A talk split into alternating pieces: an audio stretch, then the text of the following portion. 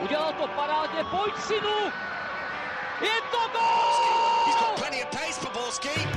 And can he find the finish? Zaplašil. Ale Medemena, neuvěřitelná záležitost! Teď to chtělo přijedat Karlovi do běhu. Teď to chtělo o chviličku dřív. Heinz.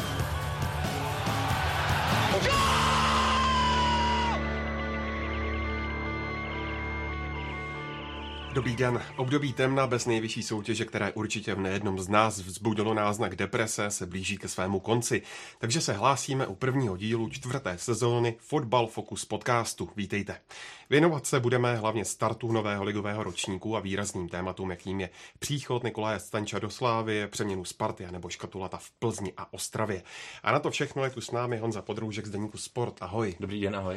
Nechybí ani Karel Herring z magazínu Football Club. Ahoj. Samozřejmě taky Pavel Jahoda z webu Sport.cz. Ahoj. A po telefonu jsme se spojili s Michalem Kvasnicou z deníku Sport. A od mikrofonu zdraví Ondřej Nováček. Tak pojďme začít u Slávy, která bude obhajovat všechno, co se dá. Právě Pražané v posledních dnech zbudili velkou pozornost, eh, přivedli rumunskou vězdu a bývalého hráče Sparty Nikolaje Stanča. Honzo, v čem vidíš hlavní důvody, proč ho sešívaní kupovali a museli ho vlastně kupovat? No, to jsou dvě rozdílná témata. Uh, myslím si, že kupovat nemuseli nutně, uh, ale důvody k tomu třeba nějaký měli. Myslím si, že ten největší je, že v něm zkrátka hlavní trenér Ačka vidí uh, velký fotbalový talent, řekněme, ty schopnosti fotbalový. Nechci používat nějaký jako expresivní výrazy ve stylu, že je do něj zamilovaný, ale ono to trošku z těch jeho hmm. výroků směrem ke Stančovi vyznívá a asi může v tomhle tom rozumět. Na druhou stranu myslím si, že Slávě si po čtyři přestupní období, který za účasti Jana Nezmara a Jindřicha Trpišovského absolvovala, vydobila takový kádr nebo postavila takový kádr, že si nemyslím, že je nucená jít do těch 100 milionových nákupů neustále. A musím říct, že mě to ne, ne překvapuje, protože samozřejmě ve vedení, ať už by to byl třeba předseda představenstva Jaroslav Tvrdík, jsou lidé, kteří o takové přestupy mohou mít zájem, může to tímto způsobem bavit, ale prostě si myslím, že Slávě na sebe tímto plete zbytečný byč a zejména ten ekonomický. Jako když jsem nad tím přemýšlel, když navážu na Honzu, proč vlastně Slávě si vybrala Stanča, tak pro mě to byl takový signál, že Honza to zmiňoval, že ten tým je tam nějakým způsobem budovaný a na Českou ligu je dostatečně silný na to, aby ten titul znovu Slávě obhájila, ale pro mě je to signál toho, že Slávě se chce ještě víc etablovat v Evropě a že tam to, co dokázala v loňské sezóně, tedy čtvrtfinále Evropské ligy, tak s příchodem Nikolaje Stanča by měla se pokusit zopakovat a třeba to dotáhnout jednoho dne třeba i dál. Respektive teďka bude hlavní cíl asi Liga mistrů, která je pro Slávy extrémně důležitá, nebo extrémně důležitá, velkým cílem. Takže v tomhle já vidím ten hlavní důvod, proč přišla takováhle persona, jako je Nikolaj Stančů. To, to je do velké míry mimochodem pravda, co říká Pavel. Samozřejmě je to směřovaný k tomu, že Slávia ty své ambice chce posouvat v Evropě a samozřejmě uh, nevím, jak to vidíte třeba vy kluci, ale účast ve skupině ligy mistrů je prostě víc než čtvrtfinále Evropské ligy a uh, ten dvojzápas, který ji čeká uh, v srpnu, bude pro ně kruciální, jako, když to řeknu. A uh, je ale zase potom možná trošku strategickou chybou uh, ukázat na hráče a říct, v podstatě on to ještě řečeno nebylo, ale tak trochu to z toho vyplývá, že tento hráč nás dostane jako přes tyto zápasy a splní nám ten náš velký sen. Jo, pořád, kdyby Slávia jela tou nějakou cestou, řekněme střídmou, nebo aspoň střídmější, možná by tu svoji stabilitu jako rychlejc vybudovala. Jo, tady, tady mám pořád z toho pocit, že Stanču vám za půl roku nebo za rok nebo za rok a půl odejde a, a bude se hledat další 100 milionový nákup. Je to takový... Hm Ono to má několik rovin a vy jste vlastně už to zmínili z obou stran. Jako samozřejmě Stanču, eh, výborný fotbalista, může pomoct eh, Slavy. Je to opravdu v té kategorii to, co říká Jindřich Trpišovský, že eh, chtějí nadstandardní hráče, které už je můžou dosáhnout nebo udržet na nějaké úrovni v Evropě, on tam spadá, ale zároveň chápu úplně to, co říká Honza, o těch, o těch přestupech, jo? protože když se podíváme, eh, jako tady, to jsou některé přestupy, které se vždycky občas jakoby vymknou z, té, z toho hlavního proudu, které, který dělá eh, Jindřich Trpišovský ve spolupráci s Janem Nezmarem. Jo? A víme, jak zatím dopadaly ty nejdražší přestupy eh, finanční slávě. Jo? Petr Olajinka zatím taky ne, neukázal ten potenciál, nebo to, co si od něj slibovali Alex Baluca taky, že jo. Takže, takže z tohoto pohledu je to riziko. Nevím do jaké míry, nebo myslím si, že určitě, ne, že to byl jeden z bodů, nebo z faktorů, který hrál ve prospěch toho, toho uh, přestupu, ale myslím, že slávisty, jak tím myslím v klubu, obecně láká i ta varianta ukázat, že eh, Nikolaj Stanču, když je v klubu, který ví, co hraje, v týmu, který ví, co hraje, takže eh, ten jeho potenciál lze využít víc, než, než byl ve Spartě. To si myslím a myslím si, že tohle bude ten největší bod, o kterém se bude, o kterém se bude v průběhu podzimu eh, debatovat. To je jednoznačně jeden z, jedno z těch největších témat. Přesně si Karle jako vystihnul v tomhle tom, tak jaký to ostrouhání mrkvičky. Jo? To prostě ať chceme nebo ne a i, i ta rivalita, která je, je samozřejmě ne, nezanedbatelná, obrovská. A, slávisti, nebo respektive rozhodně to vedení Slávy ji obrovsky hmm. prožívá. Hmm. Řekl bych dokonce, že ji prožívá daleko víc než vedení Sparty. Jo. Momentálně nebo v tomto období určitě. Ano. Rozhodně. A tak to může hrát velkou roli tohle. Já, se, já se na to těším, protože jako podle, čistě jenom podle papírových těch by to opravdu měl Stanču líp fungovat než ve Spartě, k tomu se asi ještě dostaneme, ale tady se bude opravdu ukazovat to, jestli, eh, protože víme, Sparta přivedla několik eh, kvalitních zahraničních hráčů v minulosti a málo kdo z nich ten potenciál ukázal, nebo naplnil. Jo? A uvidíme prostě, přišli do týmu, který tolik nefungoval. Zatímco Stanču přichází do týmu, který funguje, a pak je teda otázka, jak mi, jakým způsobem on se do toho začlení, což už zase se vracíme na Honzu začátek, kdy je to může být poměrně složitější třeba tady ta, ta adaptace do toho týmu. Jako pokud zase navážu, navážeme vlastně na sebe neustále. Jak se točíme v bludném klubu. Točíme se v bludném klubu, ale pro mě je trošku jistým druhem chyby, ale Honza k tomu asi pak dodá své, protože já úplně přesné info nevím, že Stanču přišel až teď na konci té přípravy. Pro mě vždycky extrémně důležité, nebo když to vidíme, tak nějaké adaptaci na styl, zvyknutí na spoluhráče a kor, když eh, ten klíčový zápas eh, v předkole Evrop- eh, ligy mistrů je tak blízko, tak je, aby hráč s tím týmem byl velice brzy. A u Stanča to nevidíme, respektive přišel až na konci přípravy, což může být problematické i z toho pohledu, že v Al Ahli moc to nenahrál, nebo respektive neměl skoro žádné, já teda tu ligu samotnou nesleduju, ale nemyslím si, že tam zažil spoustu těžkých zápasů právě Tempo naopak. Jiné, určitě. Takže tohle je trošku pro mě otazník, jak ona rychle do toho týmu zapadne a může to být i vlastně spojené s nějakým velkým očekáváním problém. No. Za jak dlouho si myslíte, že tak může zapadnout Nikolaj Stanču? No to se dozvíme asi v nejbližších dnech, to v tuto chvíli nejde vůbec odhadovat. Na druhou stranu, uh, už to tady Pavel naznačil, ta prodleva mezi začátkem přípravy a příchodem Nikolaje Stanča byla veliká poměrně. Byť teda tahle tak příprava letní byla neuvěřitelně krátká, ale uh, vy nejlíp zhodnotíte toho hráče ve chvíli, kdy ho máte opravdu u sebe od začátku a máte ten prostor mu skutečně všechno dovysvětlit, dopřipravit ho jak po fyzické, jak po té herní stránce, byť se to třeba u některých hráčů nedá stihnout pouze za tu přípravu, protože vy pokračujete pak plyně i během toho ročníku a to se nedá nic dělat, tam je každý v podstatě v každé situaci, nejen každý hráč, ale každý klub je ve stejné situaci. A Myslím si, že tohle je největší handicap Nikola Stanča a navíc taky je tam ještě jedna věc, on vlastně tím, že přichází z té saudsko-arabské ligy a z týmu, se kterým vlastně předčasně ukončil smlouvu kvůli nějakým finančním neschodám, tak eh, nevím do jaké míry lze věřit tomu, že ten hráč se připravoval individuálně, že vlastně přišel tak nějak aspoň svědomitě připraven z toho individuálního tréninku. Jo. Takže nakolik vlastně ta Slávě skutečně bude nucená až moc dohánět jeho hmm, manko. Hmm. Jo. Jestli půjde o, ně, o nějaký doladění, anebo skutečně o celkový, celkovou přípravu. Ta rychlost bude hodně opravdu záležet na tom jeho přístupu, ať už eh, k dohánění fyzické kondice, tak eh, ve způsobu pochopení eh, té hry trenéra Trpišovského. Na druhou stranu, on to je jeden z jeho největších darů, nebo jedna z jeho největších předností, že on ty hráče, které dostane, tak je poměrně rychle umí naučit to, co od nich vyžaduje. Ale přece jenom máme už případy, hmm. a právě už tady byly Karlem zmíněný, například u Petra Olenky, jsme viděli nějakou časovou prodlevu hmm.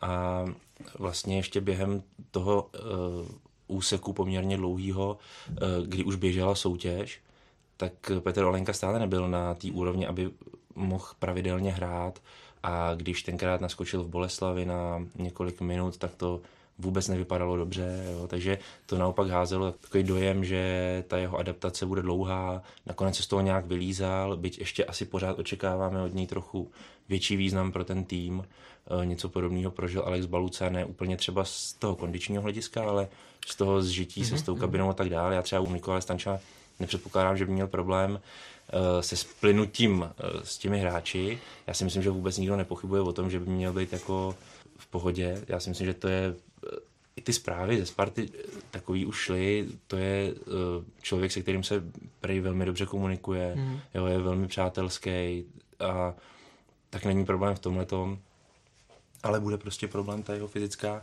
hmm. kondice a navíc. A tady je další důležitý ještě bod. Eh, když eh, Slávě prodávala Miroslava Stocha, tak to měla strašně dobrý důvody, proč vlastně ho v jeho situaci, v jeho věku prodat. Vlastně Miroslavu Stochovi končí ta dvojka už teďka v říjnu na začátku věku, že dostává se ke třicíce. Taky se k tomu blížím, a, fuj. No a no, vidím ty čtyřky. vlastně to je, taková, to je taková hranice, nevím jak to říct, taková psychologická, kdy už třeba ten klub, ten zájemce nemá takovou ochotu dávat eh, větší sumu za toho hráče a Navíc se ukázalo, že hráč typu Miroslava Stocha přestává být v některých zápasech pro Slávy eh, nepostradatelný. V několika zápasech jeho Slávě už... Na jaře to bylo hlavně vidět, ano. Skutečně jako nepříliš potřebovala. A bylo to zejména v těch zápasech evropských, ale i v nějakých ligových. A možná tohle je i typ nebo případ Nikolaje Stanča. Možná, možná je to trochu podobný hráč. Jo. Ne doslova, ne úplně, ale může to mít nějakou souvislost a pak je otázka, nakolik je Nikolaj Stanč vůbec schopen do té hry se vpravit. Jako. Ty jsi zmínil toho Olenku, což máš pravdu, tam to trvalo, trvalo díl. Já osobně, jako když se budeme bavit jenom potenciál těch hráčů, tak vidím uh, Stanča výš než, než Olenku, takže třeba to může probíhat rychleji. Stanču má tu výhodu, neříkám, že ji Olajnka neměl, protože tu působil v Dukle, ale Stanču má opravdu tu výhodu, že už tady působil ve velkém klubu. Jo, e, tady ta adaptace fakt by měla být mnohem rychlejší. Víme u Plzně, že ta, pokud vezme zahraničního hráče, tak e, z 90% pochází, je to zahraniční hráč, ale působící v České lize, takže ta adaptace je pak samozřejmě mnohem, mnohem rychlejší, co jsme viděli na, na Bogelovi třeba. Jo. Takže pořád si myslím, že v tomhle on by měl být rychlejší, ale bude opravdu záležet na tom jeho na tom jeho řekněme, přístupu, nebo jak, jak rychle to bude chtít eh, dohnat, protože ze začátku jo, vezmeme si situaci, když se Slávy povede start, tak eh, a on to teprve bude dohánět, tak to nebude mít snadné se dostat eh, do základu. Byť samozřejmě víme, že Sláví čeká eh, velmi náročný podzim zase a zápasů bude hodně. Ano, pořád je taky otázka, jestli máme dostatek předpokladu na to, hmm. aby skutečně splnil nároky Jindřicha Trpišovského. Což hmm. vlastně asi uvidíme v praxi. Jelikož. Ale mně přijde, když si vzpomenu třeba na zápasy Sparty, tak když odprostím nějakou kopací techniku a celkově uh, rychlost a podobně, tak mně přišlo, že on strašně fotbalově inteligentní, což by mu mohlo do té míry zapadnutí do toho kádru velice pomoci. Navíc uh, na ní bude extrémní tlak, zároveň ale s tím na něj nebude tak obří tlak díky tomu, do jakého týmu přichází, kde je líder Tomáš Souček. Jsou tam už základní stavební kameny, na kterých to funguje a o které on se může opřít. Takže to ne, není, jak to bylo ve Spartě v době, kdy on tam byl, kdy v podstatě výkon Sparty by měl stoupat a padat s Nikolajem Stančem, ale teďka bude mít oporu ve svých spoluhráčích, kteří fungují a jsou něco naučení a on by měl v podstatě jenom ten systém vybrousit ještě k větší dokonalosti.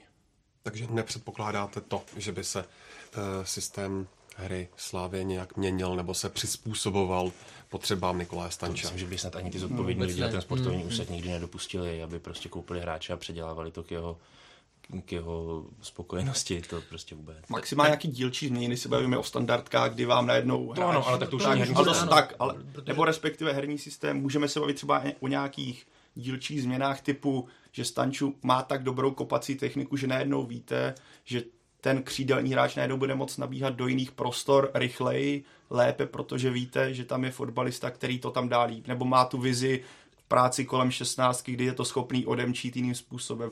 Ale jak říkal tady Honza, celkový styl kvůli jednomu hráči by byla naprostá hloupost. Myslím, že to poznávají týmy jako třeba Argentina, když se spolehá hmm. na Messiho, nebo staví to kolem Messiho, dopadá to potom na hřišti, jak to dopadne. Naopak Brazílie bez Neymara. To se mě tehdy, na, někdo to psal na Twitteru, na když vypadl Neymar a říkal, že, do, že jsem si na to vzpomněl po tom finále, vypadl Neymar, tak to Brazílie určitě udělá titul. No. A já se k tomu ještě vrátím samozřejmě ke, ke, ke Stančovi. Trenér Topišovský o tom mluvil, že vlastně ta jeho síla obrovská je v té poslední třetině hřiště nebo 25 metrů, že tohle tak, a že takový typ tam neměli a to, co ty říkáš, oni opravdu, tam může být jiná uh, distribuce míčů, může tam být pro útočníky víc, uh, prostě, uh, nebo lepší míče pro útočníky tam můžou být.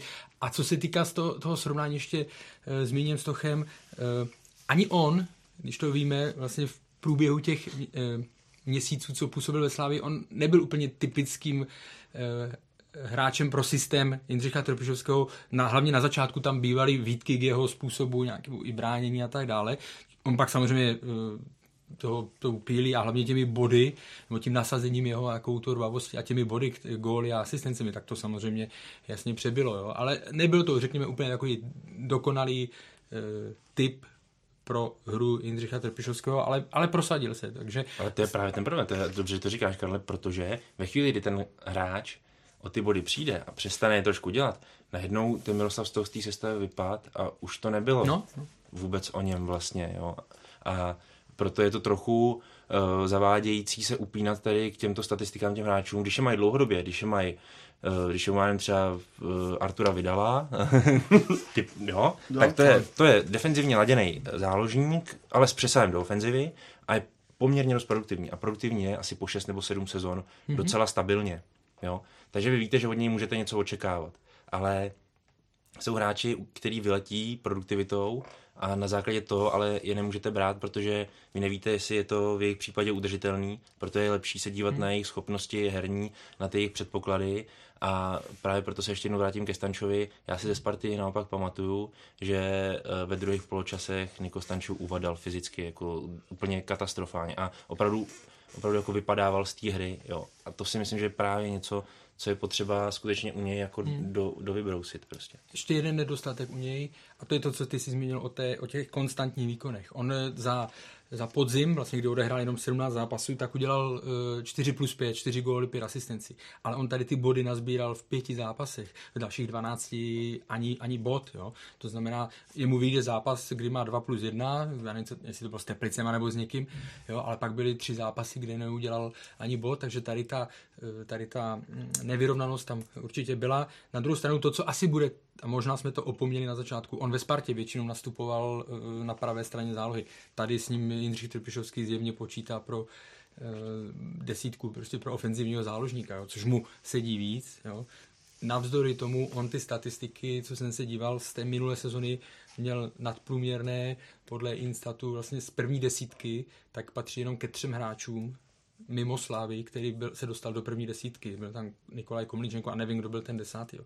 Takže on ty statistiky měl, měl největší, na průměr největší počet eh, klíčových přihrávek. Jo. Takže ten potenciál tam samozřejmě je. Pos, eh, posun z pravé strany na, na střed mu určitě pomůže. Ale bylo by uh, strašně jednoduché říct, že je to super přestup, má to svoje, má to svoje, má to svá rizika. A navážu tady na to, co bylo řečeno, pozitivní pro Slávy je, jako pro klub samotný, což můžu směřovat ke Stochovi, ale nechci tam dát úplné rovná se, když se hvězdnému hráči nebo hráči, který na podzim zářil jako blázen a přestane se mu dařit, tak Jindřich Trpišovskýho se, se ho nebojí posadit. Není to, co vidíme třeba u jiných týmů, že toho hráče tam budete tlačit za každou cenu, protože je hvězda. Tak to je pro mě signál, že kdyby Nikolaj Stančů, což si já teda nemyslím osobně. Já třeba věřím, že to bude Terno, kdybych si měl typnout teďka na začátku. Ale kdyby se mu skutečně nedařilo, tak Jindřich Trpišovský v mých očích se ho nebude bát posadit a bude ho tam nechat tak dlouho sedět, dokud on nedokáže předvádět něco lepšího a nebude mít třeba lepší fyzičku, než bude mít. Jak se, Honzo, podle tebe s příchodem Stanča změní pozice Ševčíka nebo Hušbauera? No, to je právě to, co mi na tom přestupu nechci říct vadí, ale co je trochu um, nepochopitelné nebo trošku riskantní z pohledu Slávě. Proto, proto bych zkrátka se stranil prostě takovým obrovským přestupům, abych tady zavřel hráče, který já vlastně kupuju půl roku zpátky a s docela velkou chválou a s velkým očekáváním, alespoň u Petra Ševčíka tomu tak jednoznačně bylo. A pak přivedu za půl roku někoho, kdo je může jednoznačně přebít a zastínit. A hlavně se to bude očekávat, takže jakoby ta uh, odpovědnost od Petra Ševčíka, která třeba na něj v, této, v této sezóně mohla být už pomalu nakladená víc a víc, tak najednou ustoupí a převalí, pře, převalí se kompletně na Stanča téměř, pokud samozřejmě bude nastupovat. Ale uh, a to je strašně široký téma, já nevím, jestli hmm. to dokážu říct pár slov, protože on už ne, to... Je to složitý. No, hrozně, hrozně složitý. Jako, já ti rovnou řeknu, nejde to v pár v pár slov a v pár větách, ani v pár minutách, to je prostě furt mal. Ale hmm. já si jenom půjčím slova Tomáše Rosického z jedné tiskovky, uh, když už byl sportovním manažerem Sparty, uh, mluvilo se tam o nějakých odchovancích, mladých hráčích a tak dále a on tam to jako glosoval nějakou větou, prostě co my si tady vlastně chráníme. Mm-hmm. Jo, bylo to mířený vlastně i k tomu, jako proč se vlastně stranit těm uh, nákupům ze zahraničí a tak dále. A to mě jako šokovalo doslova, ten, ten, ten jako výrok, doslova mě to šokovalo, protože jestli my nejsme schopní um, si ochránit uh, vlastní hráče, nebo respektive ochránit je možná blbý slovo, jo, ale jestli nejsme schopní jim dát nějaký prostor, pro seberealizaci potažmo naklást na ně nějaký jednoznačný nároky a radši si koupíme prostě frajera za 2, za 3, za 4 miliony eur ze zahraničí, tak si myslím, že to je malinko i naše slabost. Jo. Jako já vím, že pokud na ten klub má, může to dovolit, je to čistě jeho věc. V pořádku pořádku, ale myslím si, že klub typu Slávě, potažmo Sparty, má ještě větší přesah než jenom Slávě a Sparta. Já si myslím, že on to tehdy myslel trošku jinak, ten výrok. Že to myslel jako, na co my si hrajeme v tom smyslu, že my se tady trápíme, hledáme cestu a bráníme a, a chceme být furt moc, až moc uzavření. Jo? Ne jako, že dávat, uh, zabírat eh, šance mladým hráčům, ale proč nepřijímat nějaké eh, vlivy, vlivy zvenčí, takhle, ale to je, to je odbočka jenom. Pojďme se podívat taky do obrany. Simon Delí podle posledních zpráv míří pryč do Bruk a je nejasná budoucnost taky kolem Michal Gade. Eh, Honzo, jak to s ním podle tvých informací dopadne a které kluby vlastně kolem něj krouží? No, eh, tak pokud je o Simona Deliho, tak ten se téměř jistě stane novou posilou uh, klub Brugy, KV. uh, a to je asi pořádku, protože prostě výstupní klauzule tam platila a s tím se nedá vůbec nic dělat, každý s tím musel tak trochu počítat, pokud tam tohle to riziko je. Výstupní klauzule je riziko, pokud navíc ještě není příliš vysoká, což hmm. se v případě Simona Deliho rozhodně nebyla. Rozhodně nebyla. No, pak si myslím, že Brugy dělají jeden z nejvýhodnějších hmm. přestupů vůbec, eh, nechci ve své historii, ale, ale jako dost možná se to tomu bude blížit, protože oni před pár dny vlastně udělali odchod eh, Stefana Dencvila do Boloni za 7 milionů eur a Dili ho považují za téměř totožního hráče, za téměř klon, který ho dokáže opravdu schopnost má nějakým naturalem jako přesně, úplně přesně nahradit. Čili pro Brugy je to, pokud správně počítáme, 4,5 milionu plus euro, že jo?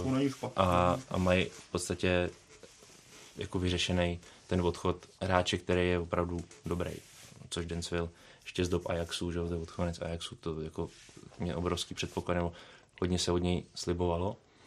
Uh, co se týče Ngadea, tam je ta situace strašně nejasná, protože uh, pokud šlo o zájem Chentu, který byl úplně uh, jako konkrétní, ale u něj ta výstupní klauzule poměrně vysoká, to záleží asi na každém, jak to vnímá, ale prostě není to 2,5 milionu eur, ale už to nějakých 4,5 milionu eur zhruba.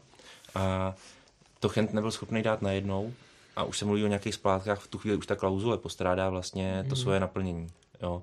Tam opravdu asi každý klub trvá na tom, aby pokud někdo aktivuje klauzuli jeho hráče, tak trvá na tom, aby byla uhrazená prostě stoprocentně okamžitě a ne nějaký dlouhodobý splátky, na který by se muselo čekat.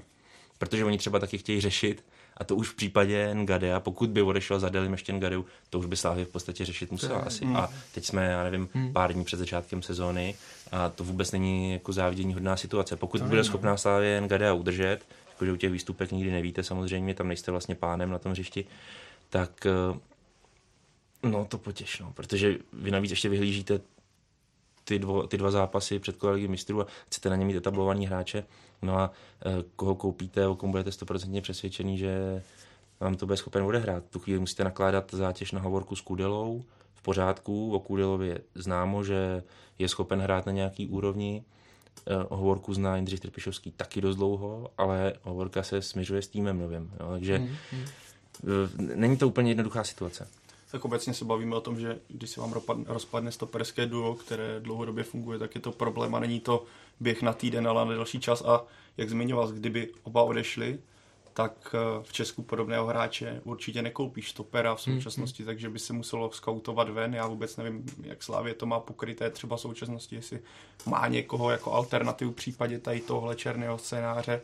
Ale když jsem nad tím přemýšlel, že by jak Gade, tak Deli odešli, tak uh, by to byla velká ráda. Pro mě teda je odchod Deliho zklamání, ne jako že to chápu, klauzule, pro ně je to nějaký posun asi z osobních důvodů. A že už ho neuvidíš, vej. Tak, ale já jsem ho, já jsem ho měl, já jsem, mám promiň, já jsem ho měl jako stopera strašně, no. pro mě to byl nejoblíbenější stoper. Znešenej, že Tak, tak, na tu svou post. Karle, promiň, že jsem to ti to vyžrál. škrtat. Já vím, že ti... A tak to řekni ještě. A dej to, ale máš tam mě, já jenom řeknu, že to byl můj jasně nejoblíbenější stoper České lize, kterého jsem, ten prototyp jsem tady strašně dlouho neviděl, ta, na tu výšku, naprostý flegmatik, skvělý v soubojích a ta roze, ty kličky, bože, to byl nádherný. Já vím, že se občas to zadrbal, ale to se prostě stává, ale jak on dokázal vyhrávat souboje, to klobouk. Ne, Karle, teď je to pro tebe. Ne, to už je zbytečné. Ale tak musíme ho oslavit, aspoň když odchází. Ne, ne, sam, jako, samozřejmě se Třeba ho řešit, přemluvíme ještě. No, to asi ne, ale já neumím moc dobře francouzsky, ale... Ne, to, co, to, co, to, co říkáte, jako, jsou dva pohledy že, na, tu, na ten jeho odchod. To, co samozřejmě je pro klub, k tomu se ještě dostaneme, zase, ale co se týká jako člověk, jako diváka, tak to je, já jsem strašně rád na, na jaře, eh, když hrál ve, ve velký fázovně, tak to je prostě radost se dívat, jo. Já zbožňuji, když, když se dívám na hru Virgila van Dijka, a teď neříkám, že jsou samozřejmě na stejné úrovni, ale když jsem chodil na Slávy a když vidíte, prostě strašně rád jsem se díval na, na Simona Deliho. El, vy jste to tady zmiňovali, elegance, ta kombinace elegance jako tvrdosti nebo prostě toho sebevědomí e, s míčem a tak dále, to prostě tady nevidí, e, tady jako člověk nevidí, jo. Když vezmeme takové ty klasické typy stoperů českých, tak tohle je nefauloval, on měl strašně málo, e, on má, myslím, jsem se díval 0,67 průměr na e, faulu na zápas, jo. když to porovnáme, já nevím, se Štětinou, tak ten má, ten má dvojnásobný, dvojnásobný počet, jo, nebo mimochodem David Hovorka taky, ten má poměrně vysoko, nebo vysoko, ono to nezní tak tak vysoko a 1,62, ale je to mnohem víc, než, než měl Deli, jo. Takže z toho pohledu vím, že bude chvíli určitě fanouškům, protože se uh, jako, jako do těch srdcí opravdu uh, tím, jak jaké výkony odváděl prostě a tak dále, tak se jim uh, jako hodně zapsal do srdcí. No a co se týká herní ztráty, tak když si vzpomeneme, já neříkám, že to ztráta nebude, bude, tam bude fakt všechno strašně záležet na tom, jestli uh, Ngade zůstane nebo ne, protože když ne, tak by to byla velká uh, tragédie a můžete mít, uh, nebo velká rána pro Slávy a, a můžete mít vyskautovaný, koho chcete, ale mm. přivedete ho a stejně ho do 14 dnů, do 3 týdnů ho nepřipravíte do toho týmu, aby to fungovalo takhle. Jo. Na druhou stranu víme, že třeba na, na podzim a na začátku jara většina, nebo respektive stoperská dvojice Slávie největší počet zápasů odehrála ve spoločení Ngade Kudela, Takže a když jsem se na konci podzimu bavil třeba, myslím, že to s Janem Nezmarem, tak a bavil jsem se, jak ta je hierarchie, jestli prostě Deli, eh, Kudela, kdo je lepší, kdo není, tak mi říkal, že vlastně o té, že jsou si jistější, o něco jistější, že když je tam Kudela, právě protože Simon Deli občas e, zariskoval, jo, takže jsou, jsou si jistější. Takže v jejich pohledu tehdy tam neviděli až tak velký rozdíl. Jsem si vypsal zase nějaké čísla, Eh, teď to tady nemůžu najít, už to mám. Když hráli Ngade s Delim, tak 0,54 eh, gólů na zápas. Inkasovaných. Uh, inkasovaných. Hmm. Ngade Kudela 0,75. Jo, to, nějaký tam rozdíl samozřejmě je. A myslím si, že především to jaro opravdu těch dvou afrických hráčů bylo excelentní. No. Ale, takže herně, pokud zůstane Ngade, tak se to může podařit, nebude to prostě průšvih. Slavě nemusí panikařit. No, tak, nebude to průšvih. Jo. Horší by bylo, kdyby prostě odešli oba dva. Tak už musí panikařit. Tak už. jako ono by, já jsem viděl nějaké přípravné zápasy, kde bylo vidět, že ty prvky, které Jindřich Trpišovský chce po stoperech, jsou patrné z toho působení v Liberci, že oba hráči je znají, ale ta souhra občas tam byla znát, že to pořád není ono a obecně, když proti vám stojí takový dva obři, jako je Deli, Angade, tak prostě ten respekt i z pozice útočníka je trošku jiný, než když proti vám jde David Hovorka, který má skvělé čtení hry, skvěl, je výborný, jako co se týče rozehrávky, předskakování, což bylo vidět v té přípravě, ale pořád je to takový, řekněme, drobnější ty ale on, on, je tvrdák, teda, on je jako on nepříjemný, je. Ale, ale prostě on, on není jako dominantní no. postava prostě. Jo, tam, tam opravdu si stoupnete mezi ty dvě věže a připadáte si jako malinka, no. tady připadáte si, že prostě co já tady zmůžu, no. jako pokud ke mně nepřiběhnete další dva kámoši, prostě tak já jsem tady úplně zbytečný. A asi o tom si mluvil, ale uh, Slávě stejně, tak jako ta, ať by Ngadeu odešel nebo ne, tak už teďka ví, že v situaci, kdy stejně stopera musí mít hmm. prostě na seznamu a ne prostě jich víc a musí je opravdu hledat jako aktivně a dřív nebo později je podepsat nebo udělat. Jo? Musí to mít opravdu vyhlídnutý už teď, nebo já věřím tomu, že snad uh, se tam děje trochu dlouhodobě, takže už opravdu nějaký hráči třeba vyhlídnutý mm. mají. Akorát samozřejmě věřím tomu, že se jim nechce do toho v tuhle chvíli, protože to už je opravdu pozdě. Takže věřím, že, že prostě Gadeu neodejde. Je to teda jako opravdu nepříjemný, že to ještě zopakujeme asi po 150. Mm. ale, ale oni prostě s těma výstupkama nejsou, nejsou prostě pánové no, v těch jednáních. To je bohužel. Já jsem chtěl jenom dodat, že když máte tak výjimečnou dvojici, tak se to fakt, když hmm. máte dobré ligové hráče nebo nadprůměrné, tohle je nejlepší stoperská dvojice za aspoň tak, jak hráli na jaře za no. x, x let v lize české. Jo. No, takže, si, schválně řekněte, a Karel no. Král je pamětník, schválně řekněte lepší Děkuju. stoperskou dvojici, za, to myslím dobře, uh, schválně. Já taky trošku pamětník jsem, no, jako ne, jasný, jasný, ne až tak. Na to potřebujeme poctivější přípravu, ale, ale přemýšlím. Ale od roku ale, 93. ale, napadlo, ale napadlo mě to samý teď, jak jsem tady seděl, no. jak jsem mluvil, říkám, nepamatuju si lepší dvojici, co to, co předváděli na jaře. Určitě bychom ve Spartě našli, uh, ve Spartě našli někoho v těch 90. letech, by tam jeden čas ještě hrávalo pořád eh, s Liberem, že jo, nebo jako mm. s třemi, ale eh, No, tak si tu dáme domácí úkol eh, do, do příště. No. Ale tím chci říct, že vlastně byť dostanete do toho kádru, máte nadprůměrné obránce, tak takovou výjimečnou, výjimečnou dvojici ala například Ferdinand eh, Campbell, když byli eh, v reprezentaci, tak se to tak, nebo anglické, nebo když u nás byli sehraní prostě Tomáš Ufaluši, René Wolf, tak taky se to postupně potom, sice tam byli kvalitní hráči, ale taky to nebyl úplně na stejné top úrovni jako, jako předtím. A ještě vidím jeden problém, pokud by teda odešli, ať už, to, ať už nebo jeden nebo dva, a to je v útočné fázi, když máte útoč, útočný roh, z který Slávě hmm, je strašně nebezpečná, tak pokud máte ve vápně Deliho, Gadeho a Součka, tak většinou nemáte tři kluky, který vám tyhle věže pohlídají. Právě díky tomu jeden z nich, většinou Souček, se mohl dostávat do prostoru. Teďka přece jenom, když tam ti dva nebo jeden z nich nebudou, tak najednou to, ta útočná síla, respektive ta prevence, kterou tým musí udělat, aby to pokryl, najednou to není tak náročné. Když si, Pavle, zmínil Tomáše Součka, tak je podle vás dobře, že ve Slávii zůstal. A ten jeho plat je podle vás adekvátní? Za prvý ne, za druhý ne. za prvý bych to rozdělil na dva, na dva pohledy a ono už se to i objevilo. To není moje myšlenka, ale abych nebyl nějaký Jirka od, Jiříček od Radovec včera v Malém Pitavalovi, který kradl eh, myšlenky jiných a vydával to za svý. Ne, už se to... Ondra se usmál jenom, koukala si taky. To víš, že jsem koukal. No, a, ne, eh, jsou dva pohledy. Pro Slávy je strašně dobře a ještě když vidíme v kontextu tady toho, co hrozí v obraně, tak si představme, kdyby ho, kdyby eh, Tomáše Součka prodala, tak, se, tak ten trůhelník, prostě středový, klíčový má rozbitý na padrť. Jo. Takže pro Slávy je to v podstatě zásadní, že ho udržela z pohledu ne Tomáše Součka, ale jako kariéry, nebo jak to říct, vývoje, eh, to škoda je, nebo ztráta je, protože protože já si pořád myslím, že v té české lize on už nemá eh, kam, kam růst, nebo to, že on opravdu, aby se dostal ještě výš, tak, tak měl jít ven.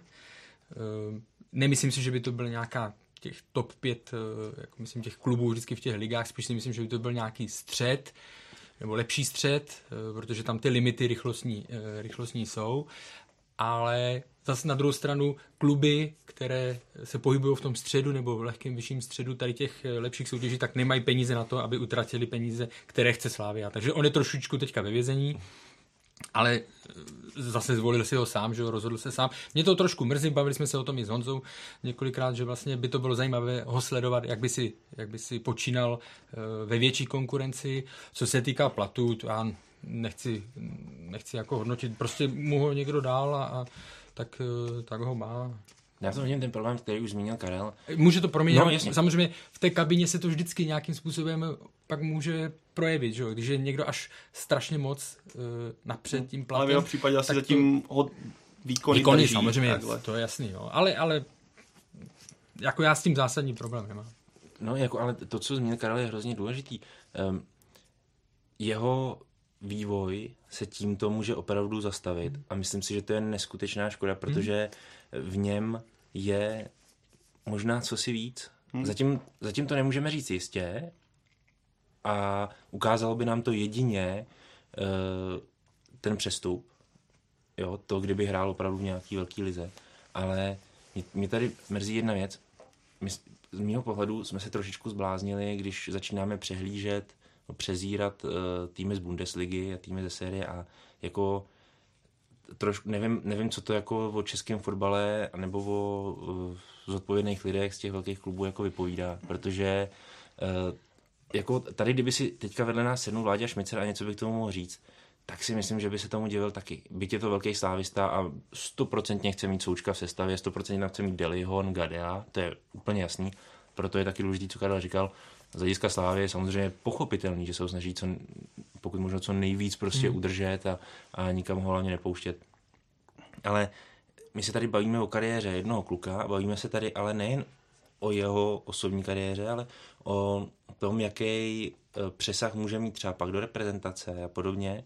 A na tohle nám ta Slávě už v tomhle chvíli moc neodpoví, protože um, já do toho teďka trošku zamíchám ten plat. Mě vůbec neuráží, že má bambiliony. Mě to je úplně jedno. Jo? Ať má ka- každému, co jeho jest. Jo? A vůbec se vůbec jako nepřísluší to komentovat ve stylu, jako že tolik mít nemá. Ale je neadekvátní uh, tato částka, o které se mluví, což je 3 až 4 miliony měsíčně, eh, k tomu, abyste takového hráče vozili po stadionech v Karviní, na Slovácku, v Jihlavě a tak dál, byť se nechci dotknout těch tří klubů, který jsem jmenoval, uh, jich ještě víc.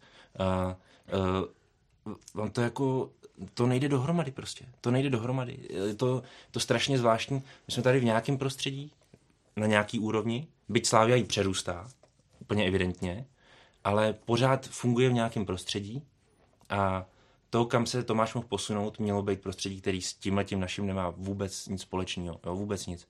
Je úplně jiná galaxie. A byť je to jenom o jednu hranici vedle. A tam se tohle to všechno, když má Tomáš Souček nějaké nedostatky, tak by se to tam ukázalo. A teď to odbourávání a tak dál.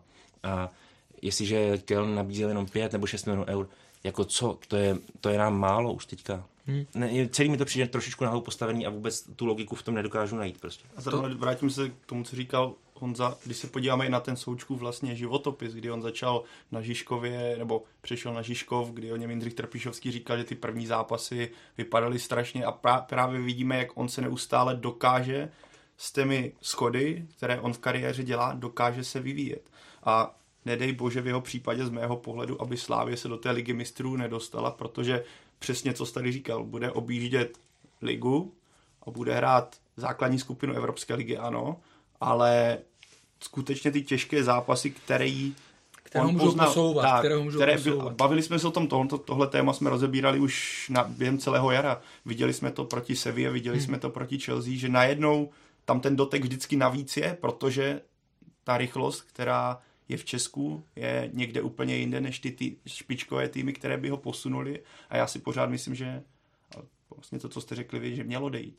Je posun jeho kariéry a dokonce bude to možná kacířský, ale pro mě by bylo vlastně možná pro Slávy horší, kdyby odešli ty dva stopeři v současnosti, než kdyby zmizel Tomáš Hmm. Souček.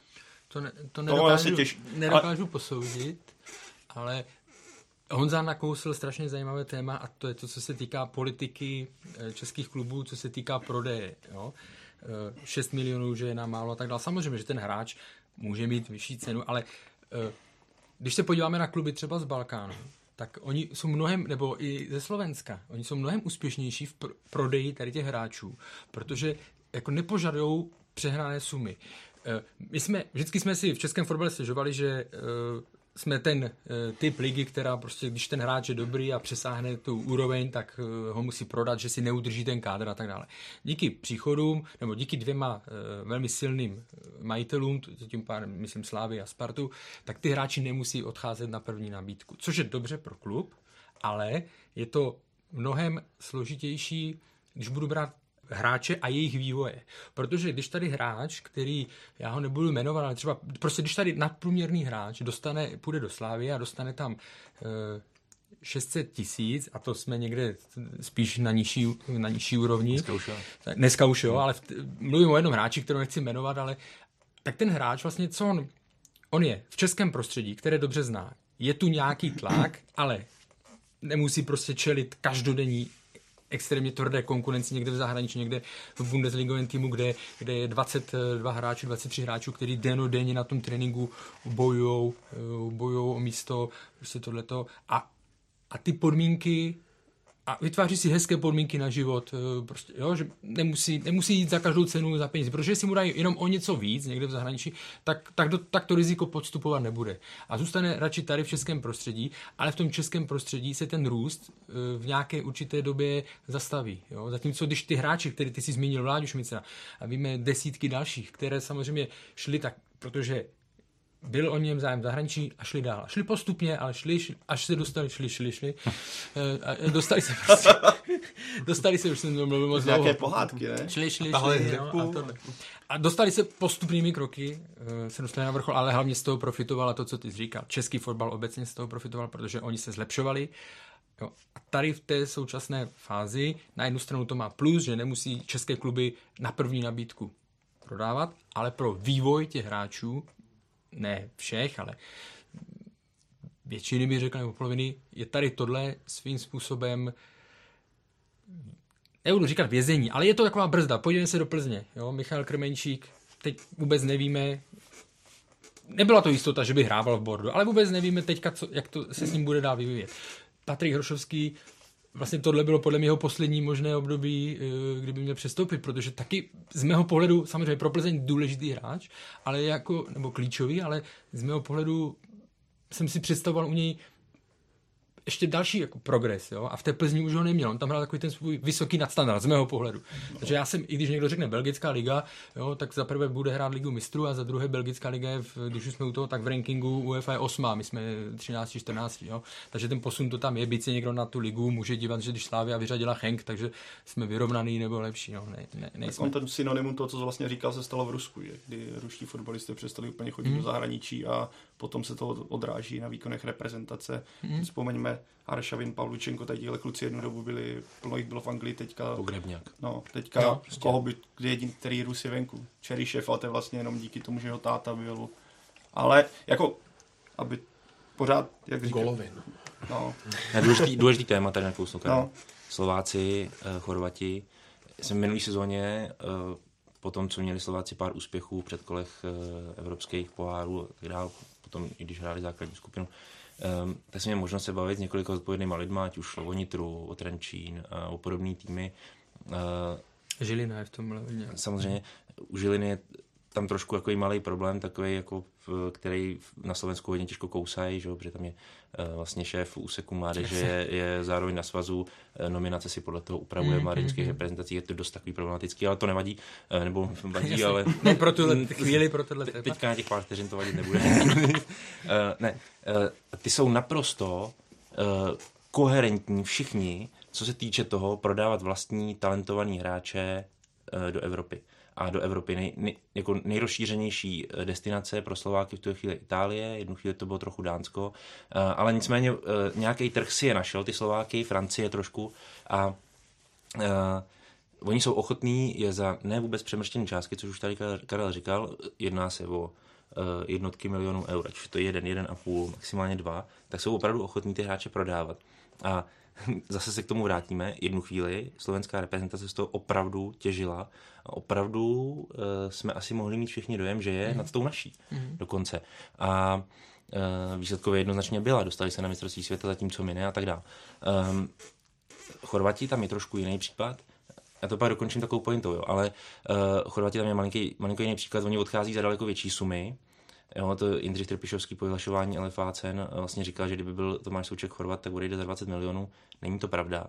Nestalo by se to, protože on by musel mít už před dvěma rokama to, co má nahráno teď, no možná před třema, a možná by měl mít nahráno ještě malinko víc. A to ty Chorvati splňují, protože tam jsou zase na tohle to nastavení. Tam jsou na to úplně nastavení. Dynamo Záhřeb, Hajduk Split a tak podobně.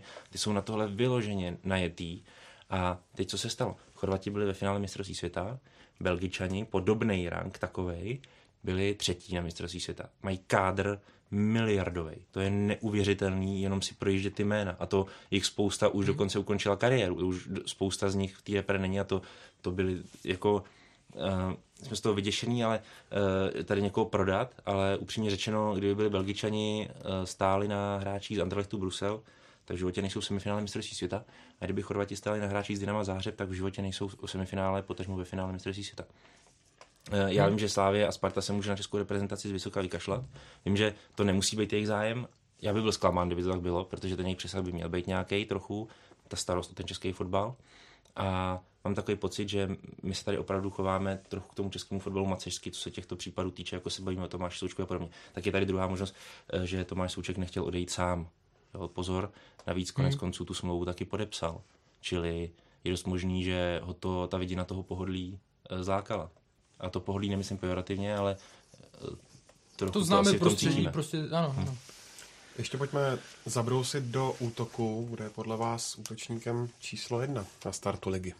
Nemyslím si, nemyslím si, že Slávě nutně je uh, jako, nebo nutně, nemyslím si, že Slávě je nucená uh, vzít jednoho hráče, postavit ho na, na hrot útoku a říct mu, ty seš pro nás jednička, tady na to teďka budeme ležet. Už v minulý sezóně se ukázalo, hmm. že rozvrstvení uh, střelených gólů uh, je široký dost. Uh, 6-7 hráčů se umí dostat na velmi zajímavou bilanci sezónní, to znamená, že není nutný až tak se upínat na útočníka jako takovýho. Samozřejmě, když se v jednu chvíli zdálo, že je na to Milan Škoda úplně sám na to obsazení toho útoku, tak to do jisté míry problém byl, e, i vzhledem k jeho věku a tak dál, ale nebyl to nakonec, jak se ukázalo, problém týmu, že by na to dojížděla Slávě nějakým způsobem. Ne příliš, samozřejmě nějaký, pak jsem ukázal nějaký výpadky, nějaká prohra ve Zlíně, nějaká plichta na baníku, by ta byla teda nakonec titulová, ale, ale bylo to s nulou. Uh, to je tu chvíli, když přichází Jusuf Hilál, byť už přišel zimě a teď se vrací z hostování, um, uzdravuje se Stanislav Tecel, tak e, se dá říct, že Slávě má prostě jenom variabilní útok, což je pro ní super a bude se podle toho zřejmě v sezóně chovat a není nutný asi stanovovat jedničku, dvojku, trojku. Poslední otázka k sešívanému bloku je pro vás Slávě favoritem číslo jedna na obhajobu titulu? Určitě. Asi určitě. Vlastně nevidím důvod, kterým by ostatní týmy mohly té slávy nějak, že bych si teďka řekl, ano, tenhle tým by mohl Slávy konkurovat tím, že nedošlo zatím k zásadním změnám. Možná potom se můžeme bavit o té obraně, ale na Českou ligu i to duo, které by zbylo, si myslím, že je dostatečně silné a respektive ten tým je tak silný, že nevidím příliš konkurenta.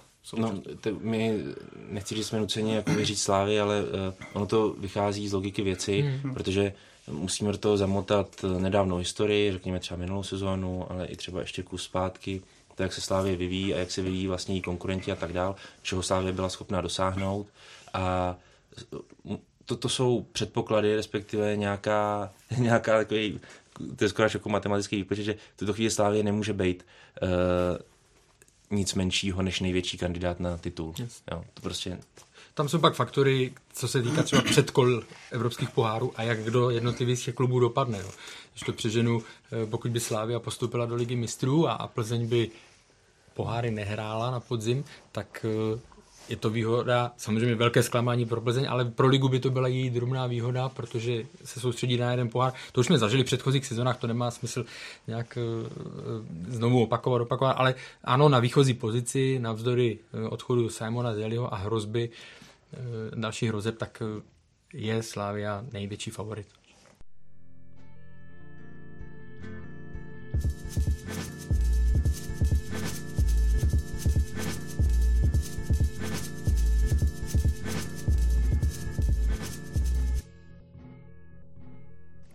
Tak pojďme na Plzeň. Jako vícemistr do sezóny půjde Viktoria, která přes léto dosti byla aktivní na přestupovém trhu. Karle, když se podíváš na ten výčet posil, které do Plzně přišly, včetně třeba Janoške zostování, tak ukázala vedení Viktorie, na ta správná jména a kdo podle tebe bude z nich od začátku ročníku v základní sestavě?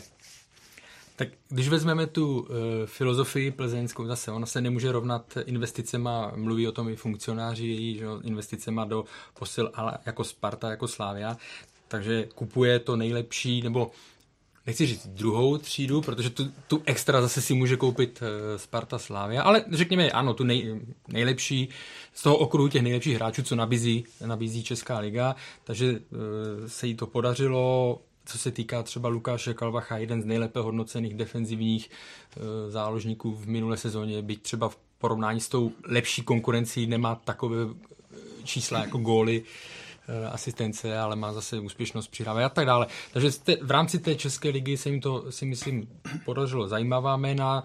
Některá jsou u některých hráčů, jako je e, Pišta Mihálík a, a další, jo, vlastně tak tam jsme je neviděli, tak uvidíme, jakým způsobem se budou adaptovat.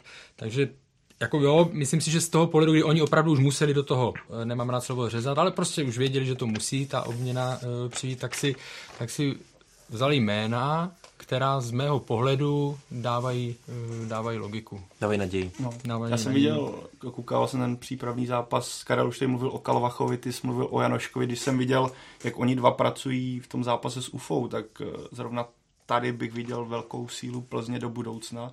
Zejména Dominik Janošek mě hodně překvapil, Hmm. jakým on způsobem byl za prvé schopný bránit s Kalvachem, ale jakým on způsobem byl i schopný zakládat útoky, kdy si chodil mezi stopery pro míče, nebál se jít mezi tři hráče, nebál se udělat kličku, nebál se nacentrovat uh, takovým stylem, kterým úplně nejsme zvyklí, nebo respektive uh, měl takovou tu vizi fotbalovou, která úplně není tradiční. A pro mě to bylo teda velké překvapení, když si vzpomenu na podzim, že on i ze sestavy, myslím, Slovácka párkrát vypadl, najednou teďka dostal šanci, čuch, dostal čuchnout a očividně se chytl. A když jsem viděl ten zápas, tak co mě překvapilo, když jste zmínil o nějakém řezu, tak na podzim nebo po celé sezóně jsme kritizovali, že Plzeň blbě presuje, nebo v podstatě ten pressing, na který jsme byli zvyklí, úplně vymizel.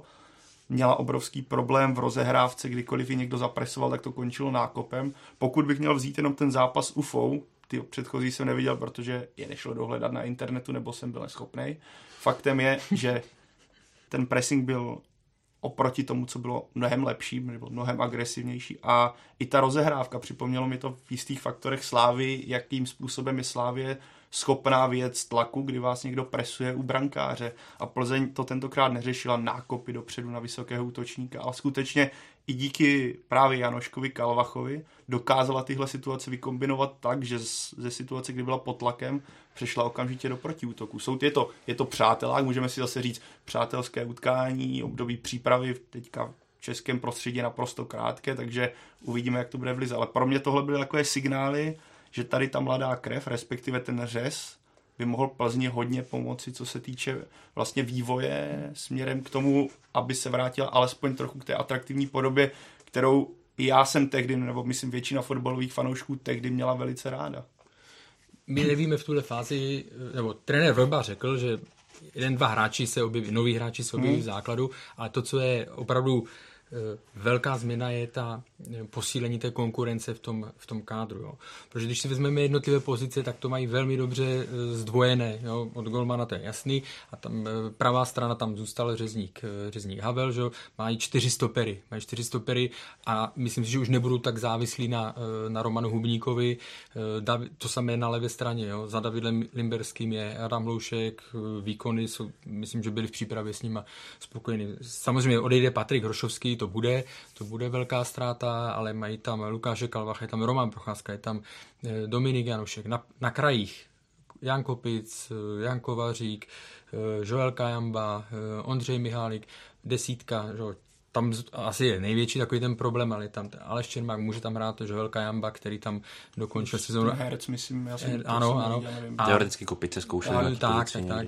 A v útoku samozřejmě to víme všichni Krmenčík, byť mu to teď tolik nestřelí Bogel a, a Chorý. Takže a co potřebujete na, na to, aby ten tým byl živý, aby neměl ty výkyvy, které ta Viktorka vždycky měla, že jeden zápas, jako, že to bylo jako dobré, pak to vypadalo, že, že to uhráli na tu rutinu. No potřebujete mít konkurenci, potřebujete, aby furt ty hráči museli vědět, že jdou naplno, protože tam někdo čeká na jejich místo. zmínil z Hrošovského, že to bude velká ztráta, což ano, ale já si skutečně myslím, že i Plzni to pomůže, že on odejde z pohledu toho, že on už to měl v hlavě, mluvil o tom, myslím, zimě, Jasně. že musí odejít. A kdyby on tam zůstával, tak to bude taková ta skutečně rutina, pokračování toho, že jste v Plzni, jste zase na tom stejném místě, hrajete ligu, Bůh ví, jak to dopadne v pohárech, takže i z pohledu nějaké živosti a přesycenosti úspěchem nebo přesycenosti tím prostředím, kde jste 10 let, tak si myslím, že to z Plzni i odchod takové hvězdy může pomoci skutečně. Z on mého pohledu. On jim chybět bude. Jo, Já jak to tak... myslím, že on jim herně chybět bude. Možná do, eh, do budoucna potom, ale jako herně jim chybět eh, bude. No. To, je, to bude strašně důležitý moment z toho pohledu, že vlastně odchází někdo, na koho jste se mohli spolehnout mm-hmm. a najednou vlastně budete muset dát uh, šanci nebo bude to muset naložit na hráče, který do té doby působil v Sigmě Olomouc, ale nebyl na něj takový tlak. Nebo na Slovácku. A, nebo na Slovácku. A je to prostě, nebo v Táborsku mimochodem taky. A, no, bych si přihřál polívčičku třetí ligovou. Jsem si Kalvacha, že byl v Táborsku, já jsem už zmínil do, Janošek, do, Janoška Janošek, na, takhle, jo. Ale Janošek byl v Brně. a... Tam se to neudrželi. já jsem si to nemohl kročce. já jsem si to nemohl odpustit. Pardon. Ne, to je v pořádku. To každý chápe tady. já si to rád dělám srandu. To vždycky. Je to jedno. No a vy vlastně nevíte, jestli mm-hmm. ustojí uh, vlastně hraní o titul, protože uh, Viktor Král nebude 100% hrát a, a, a k tomu no. Evropu a tak dále. Padlo tady taky už jméno Michála Krmenčíka. Přijde to jenom mně, že Rolf Šádek a Pavel Vrba kolem jeho jména už nehýří tolik superlativy, jako tomu bylo dříve? Do jistý míry si za to malinko můžou sami teda, pojďme si to říct jako tady úplně na rovinu. Nevím tady, jestli úplně Pavel Vrba, jestli do toho míchat, to by asi nebylo fér, ale Viktoria Plzeň ho měla určitý době prodat, neudělala to a zle se jí to vymstilo. Eh, samozřejmě teďka se nabízí, že po bitvě každý generál, ale uh, jako sumu... Uh, je to to, o čem jsme si To prostě je to, co jsme tady říkali už hodně dlouho, jsme to rozbírali tady mhm. poměrně. Tak já si myslím, že on je jistým způsobem, jak to se naštval, když to řeknu slušně, ale na něm zase nebo Karle, teď ti nechám ti slova, pak tomu něco dodám. Ale... Jenom, že samozřejmě všichni víme, v jaké fazóně on končil, než se, hmm. než se zranil, že? a on na to eh, bude navazovat, ale myslím tím, jako, že ta očekávání na to budou navazovat, ale prostě ta pauza byla dlouhá, je, může tam být eh, vnitřní nepohoda, z různých důvodů, že jo? a eh, je tam mnohem větší konkurence a zatím v té přípravě mu to nelepilo, prostě, jo? Měl, trápil se tam, nestřílelo mu to, takže bude to hodně zajímavé, jak se s tím on sám uh, popasuje, protože jakmile se to dostane do hlavy a hlavně uh, Jean, Jean David Bogel bude připravený okamžitě tu šanci převzít. Viděli jsme na jaře 6 plus 3, na to, že tam byl uh, jo, přišel a hned hrál vlastně a 6 plus 3 je hezká bilance na tady to, takže nebude to mít, nebude to mít jednoduché. Já bych řekl dokonce, že Bogel bude teďka na startu minimálně podzimu jednička, že protože na Krmenčíkovi je strašně znát, že mhm. chcete takový, no, jak víte, víš. jak jste skončil, mm-hmm. že víte, jaké máte schopnosti, že tam těch 15-20 gólů dáte, ale najednou to tam nepadá, najednou to nelepí, perete to. Ta pověstná přemíra tak, snahy. Tak, a to asi, jak jste říkal, jak jsi mu říkal, nebo jak jsi říkal, že mu to dostane do hlavy, já si myslím, že to tam dost silně v té hlavě naopak je, hmm. že najednou ty míče, které jste tehdy napádal z první, odrazilo se to od břevna, šel jste slavy na praporek, tak teďka najednou letí tam do okna jako za stadionem na, v Rakousku na soustředění a je to o jednou dvou blbých golech a může se z Michala Kremenčíka stát zase ten střelec, ale na druhou stranu je to strašně nezávidíhodná situace. Musí ukázat, že na to má, že není jen tak střelcem z pověsti už, ale skutečně si myslím, že Jean-David Bogel začne. Teďka bych si, kdybych si měl pro, tak si myslím, že začne a Michal Krmenčík bude muset ukázat, jestli tu šanci zaslouží. Vedle Patrika Hrošovského skončil taky Milan Petržela, který se přemístil do Slovácka. Byl to, řekněme, člen toho tvrdého jádra Vektorky, ze kterého zůstal už v podstatě jenom David Limberský. Tak co to, Karle, podle tebe může udělat třeba s atmosférou v kabině? Tak nemyslím si, že by to udělalo nějaký velký zásah. Ještě je tam Roman Hubník, pořád jako z těch, z těch lídrů, tam David Limberský. Eh, tam ta už jsou tam i hráči, kteří jsou tam 5-6 let, eh, nemusí to být úplně velcí lídři, ale, ale znají, tu, znají tu kabinu, znají tu hierarchii, takže nemyslím si, že by k nějaké velké, eh, nějaké velké změně eh, mělo dojít. Pořád si z mého pohledu si to tam pořád jako ukočírují. Samozřejmě ty informace z kabiny se získávají nejhůř, jo, nebo nej, nejsložitěji, ale nemyslím si, že by pořád ta hierarchie musí být, že v klubu, aby fungoval z mého pohledu, tak tam musí být jasně daná hierarchie, to znamená mazáci, bosové a řekněme ty ostatní ne, že poslouchat, ale znát ten, znát ten režim, znát tohle a aby tam někdo uměl na sebe vzít zodpovědnost, ty hráči tam jsou, jo, e, mazáci, kteří si tam ukončí, jsou tam, takže z mého pohledu se tam nic zásadního měnit e, asi nebude. Pak je tu ještě pozice desítky.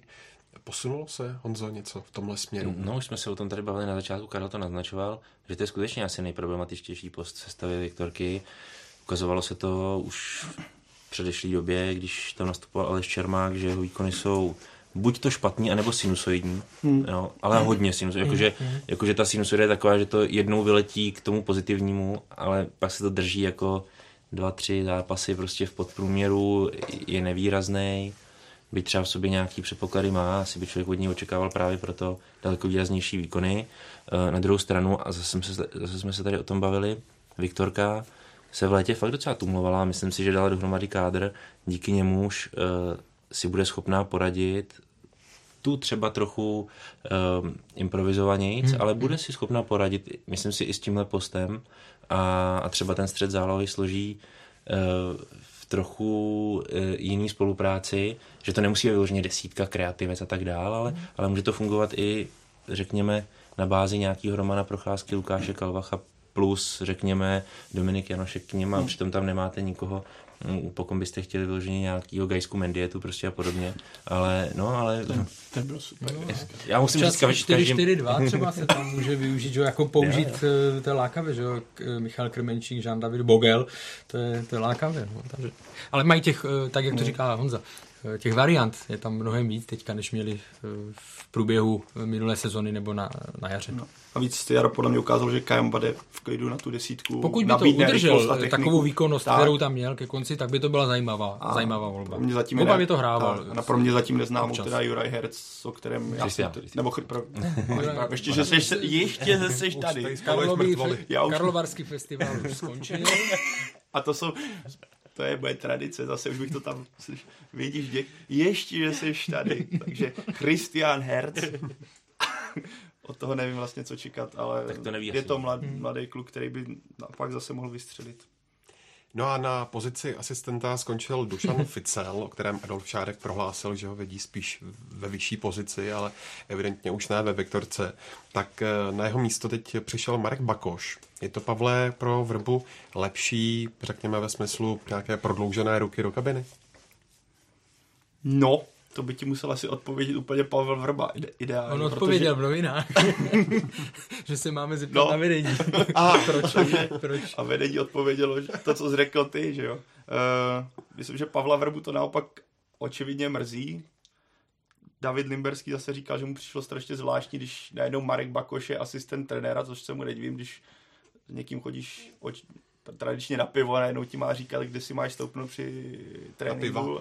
Tak ale ta, ta, asi ukáže sezóna, jak tohle, tahle spolupráce bude fungovat. Marek Bakoš byl, ukazoval, myslím, během zápasu, že dostatečně fotbalově inteligentním hráčem i, i v normálním životě je dostatečně inteligentní, takže on z mého pohledu předpoklady pro ty pozici asistenta trenéra má a uvidíme, jak ta spolupráce bude fungovat. Trenér, bývalý hráč, teďka vlastně asistent. Pro to je vždycky věc jako toho mm. hráče, no hráče, dneska už ne hráče, toho člověka konkrétně, který tam přichází, to je skutečně čistě věc Marka Bakoše, jak si to nastaví. Samozřejmě vůči Pavlovi Robovi to nastavený nějak má, protože tam ten, eh, tam ten nějaký přirozený respekt nebo odstup byl mm-hmm. dlouhou dobu a dlouhý roky, takže tam mezi nimi zůstane nějaký, řekněme, velmi profesní vztah. Byť ten se může jako postupem času odbourávat a přibližovat se jako víc lidsky třeba, vzhledem těm profesím, který teďka budou mít, úzce navázaný, ale je to hlavně o tom, jak se to Marek Bakoš sám nastaví s těma hráčima. A ty hráči sami musí trošku chápat, že Marek třeba eh, pro ně nebude, nebo eh, nebude v jednoduché situaci vůči ním, jo? že jemu se taky asi nebude chtít vyloženě jim nadávat prostě a, a jako fakt je, fakt po nich dupat nějak, že to i co naznačoval Pavel, je, je, je složitý se jako takhle přesunout, hmm. jo. Na to musíte být cená osobnost a, a musí hlavně ty obě dvě strany se chápat. A ten Marek Bakoš skutečně teďka je to fakt čistě o něm, jak on si to nastaví uvnitř toho týmu, tak aby toho jednak nezneužívali hráči a aby za druhý on nepodléhal tomu kolektivu. Jo, tak on je, o něm se obecně ví, že je to jako mimo hřiště přemýšlivý, nebo na hřiště on uměl být pěkný raubíř, tam jako e, občas ty žluté karty e, zbytečné nebo tohle, ale, ale že to je přemýšlivý typ, tam se to týká asi opravdu jenom té dvojice nebo těch hráčů, těch nejzkušenějších, kteří s ním pamatují hodně. Ty ostatní už eh, k němu podle mě měli velký respekt i teď už, eh, byť to byl její spoluhráč a tohle. A co se týká Dušana eh, Ficela, no, tak on samozřejmě oni si byli, nebo jsou si velmi blízcí s Pavlem Vrbou, takže si myslím, že pro Pavla Vrbu to bylo velké překvapení nebo zklamání, nebo jak to nazvat, o čemž jim mluvil v těch novinách, že jo. S Dušanem Ficlem je to takové složité, on je jak to, jak to popsat, no, on je, z něho vyzařuje strašně negativní, eh, negativní eh, energie. On je takový furt zabručený, ne, neumí se jako usmát nebo tohle, jo. takže si dokážu představit nebo pochopit, že prostě tohle třeba není úplně ideální typ asistenta, nebo jak to říct, jo. takže takový dojem nebo takovou zkušenost já s ním mám a, a, a takže si jako nedivím, že třeba Viktoria Plzeň sáhla k tomu kroku nebo vedení, ale je teda zvláštní, že zjevně eh, se to nepotkalo eh, se stoprocentním souhlasem eh, hlavního kouče. Je Plzeň hlavním vyzývatelem Slávy? Já bych řekl v tuto chvíli, že ano, protože ke Spartě se dostaneme, ale... Teď se k tomu dostaneme velice živě. Ale ano. Ale... Opět se jakoby, musíme přiklonit tomu, co se odehrálo v nedávné době, ať v té minulé sezóně, nebo zase kousíček ještě předtím. A Viktorka si drží, řekněme, na svý poměry a to vlastně z jaký vzešla struktury nebo z jaký vzešla uh, kasty fotbalový český, tak uh, si opravdu drží jako velký nadstandard a, a ty její výkony jsou konstantní téměř, když si, když si uděláte průřaz posledních sedmi, osmi, devíti sezon, uh, ligových, tak zjistíte, že to je v podstatě asi možná nejúspěšnější český klub. Uh, to se dá celkem s klidem říci. Um, český klub za tu dobu. A uh, proto na ní sedí i to označení nej, největší vyzývatel Slávy. Hmm. Ono to asi souvisí s tím, že mluvili jsme tady o nových posilách, ale ty nové posily budou vlastně implementovány do nějaké kostry, která je dlouhodobě funkční, ano. kde budete mít zkušené hráče, Hubník, Limberský, kteří nějakým způsobem ví, jak to usměrnit, takže v tomhle je obrovská výhoda toho týmu. To k tomu patří plus no, ta letní práce no, nějaká. Tak, tak. Tak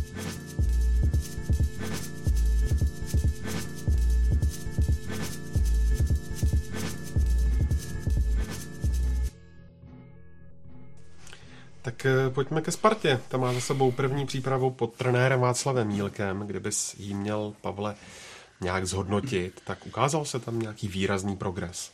Tak ukázalo se spíš to, že kdo čekal, že najednou Sparta do podzimu vlétne jako uragan, tak musí zůstat zase v klidu, že to bude hold trvat. Započal tam nějaký progres, ale bude to chtít asi velkou trpělivost pokud bychom se na to podívali, tak tam byly nějaké náznaky jako systému hry, které Sparta chce hrát. To, že třeba David Liška až do žene Manko, tak si myslím, že bude naprostý líder té obrany, na kterém ta defenziva Sparty bude stát. Že Gelor Kanga asi Václav Jílka v současnosti přesvědčil o tom, že místo ve Spartě má a jeho pozice už nebude desítka, ale bude to hráč, který bude rozehrávat. Bylo to hodně znát v té přípravě. Ale s tím lze pojít druhý faktor. Hra dopředu zatím je ze strany Sparty tristní a tohle bude asi běh na delší traj, takže asi nějaká idea a nějaké základy tam jsou, ale je to zase to specifikum české přípravy v současnosti, strašně krátké, málo času na práci, vlastně na poznávání toho týmu, plus Sparta má obrovskou marotku, nic moc do začátku sezóny a vlastně do nějaké etapy, ale pokud Sparta chce se vrátit na to výsluní, tak musí tam být jako klíčové slovo, to je trpělivost a přijímat to, že ty výkony nebudou stoupat, ale bude tam nějaká sinusoida, občas to občas v podstatě bude zápas, kdy fanoušci si budou asi klepat na čelo, co se stalo, ale prostě tak to je, když chcete růst z mého pohledu. Ten podzim Sparty, když to zjednoduším, tak se ponese ve znamení těch hesel, o kterých Pavel už mluvil. Čas, hmm. to uslyšíme pořád. Čas, trpělivost, klid na práci jo, a tak dále, protože ta změna je tam velká. Jo, teď se bavíme o tom, že nestříleli góly nebo tohle. Eh, když začnete něco stavět od začátku, tak se musíte věnovat, řekněme, věcem, které, na kterých chcete tu hru postavit. Jo? To znamená, eh, všude se to psalo, mluvili o tom i treneři, eh, základ pro ně bylo, pracovali na přepínání z útoku do defenzivy a naopak na pressingu a tak dále. To jsou vlastně to jsou prvky, na kterých oni tu hru chtějí postavit a i sami trenéři přiznali, že ofenzivě se jako vyložení útočení nebo eh, se tolik až nevěnovali. Já si myslím, že v té první fázi vždycky to stavíte od obrany, že jo? nebo od hmm. toho, aby fungoval ten zadek. A že v té první fázi se budou mimo jiné spolehat na, řekněme, individuální kvalitu těch jednotlivých e, hráčů, schopnost nějaké improvizace, protože nemůžete přijít do nového týmu a začít všechno od všeho trochu, že jo? jako pracovat na tom, na tom a na tom. Ty musíte položit ten základ, což na, čem, na čemž pracovali.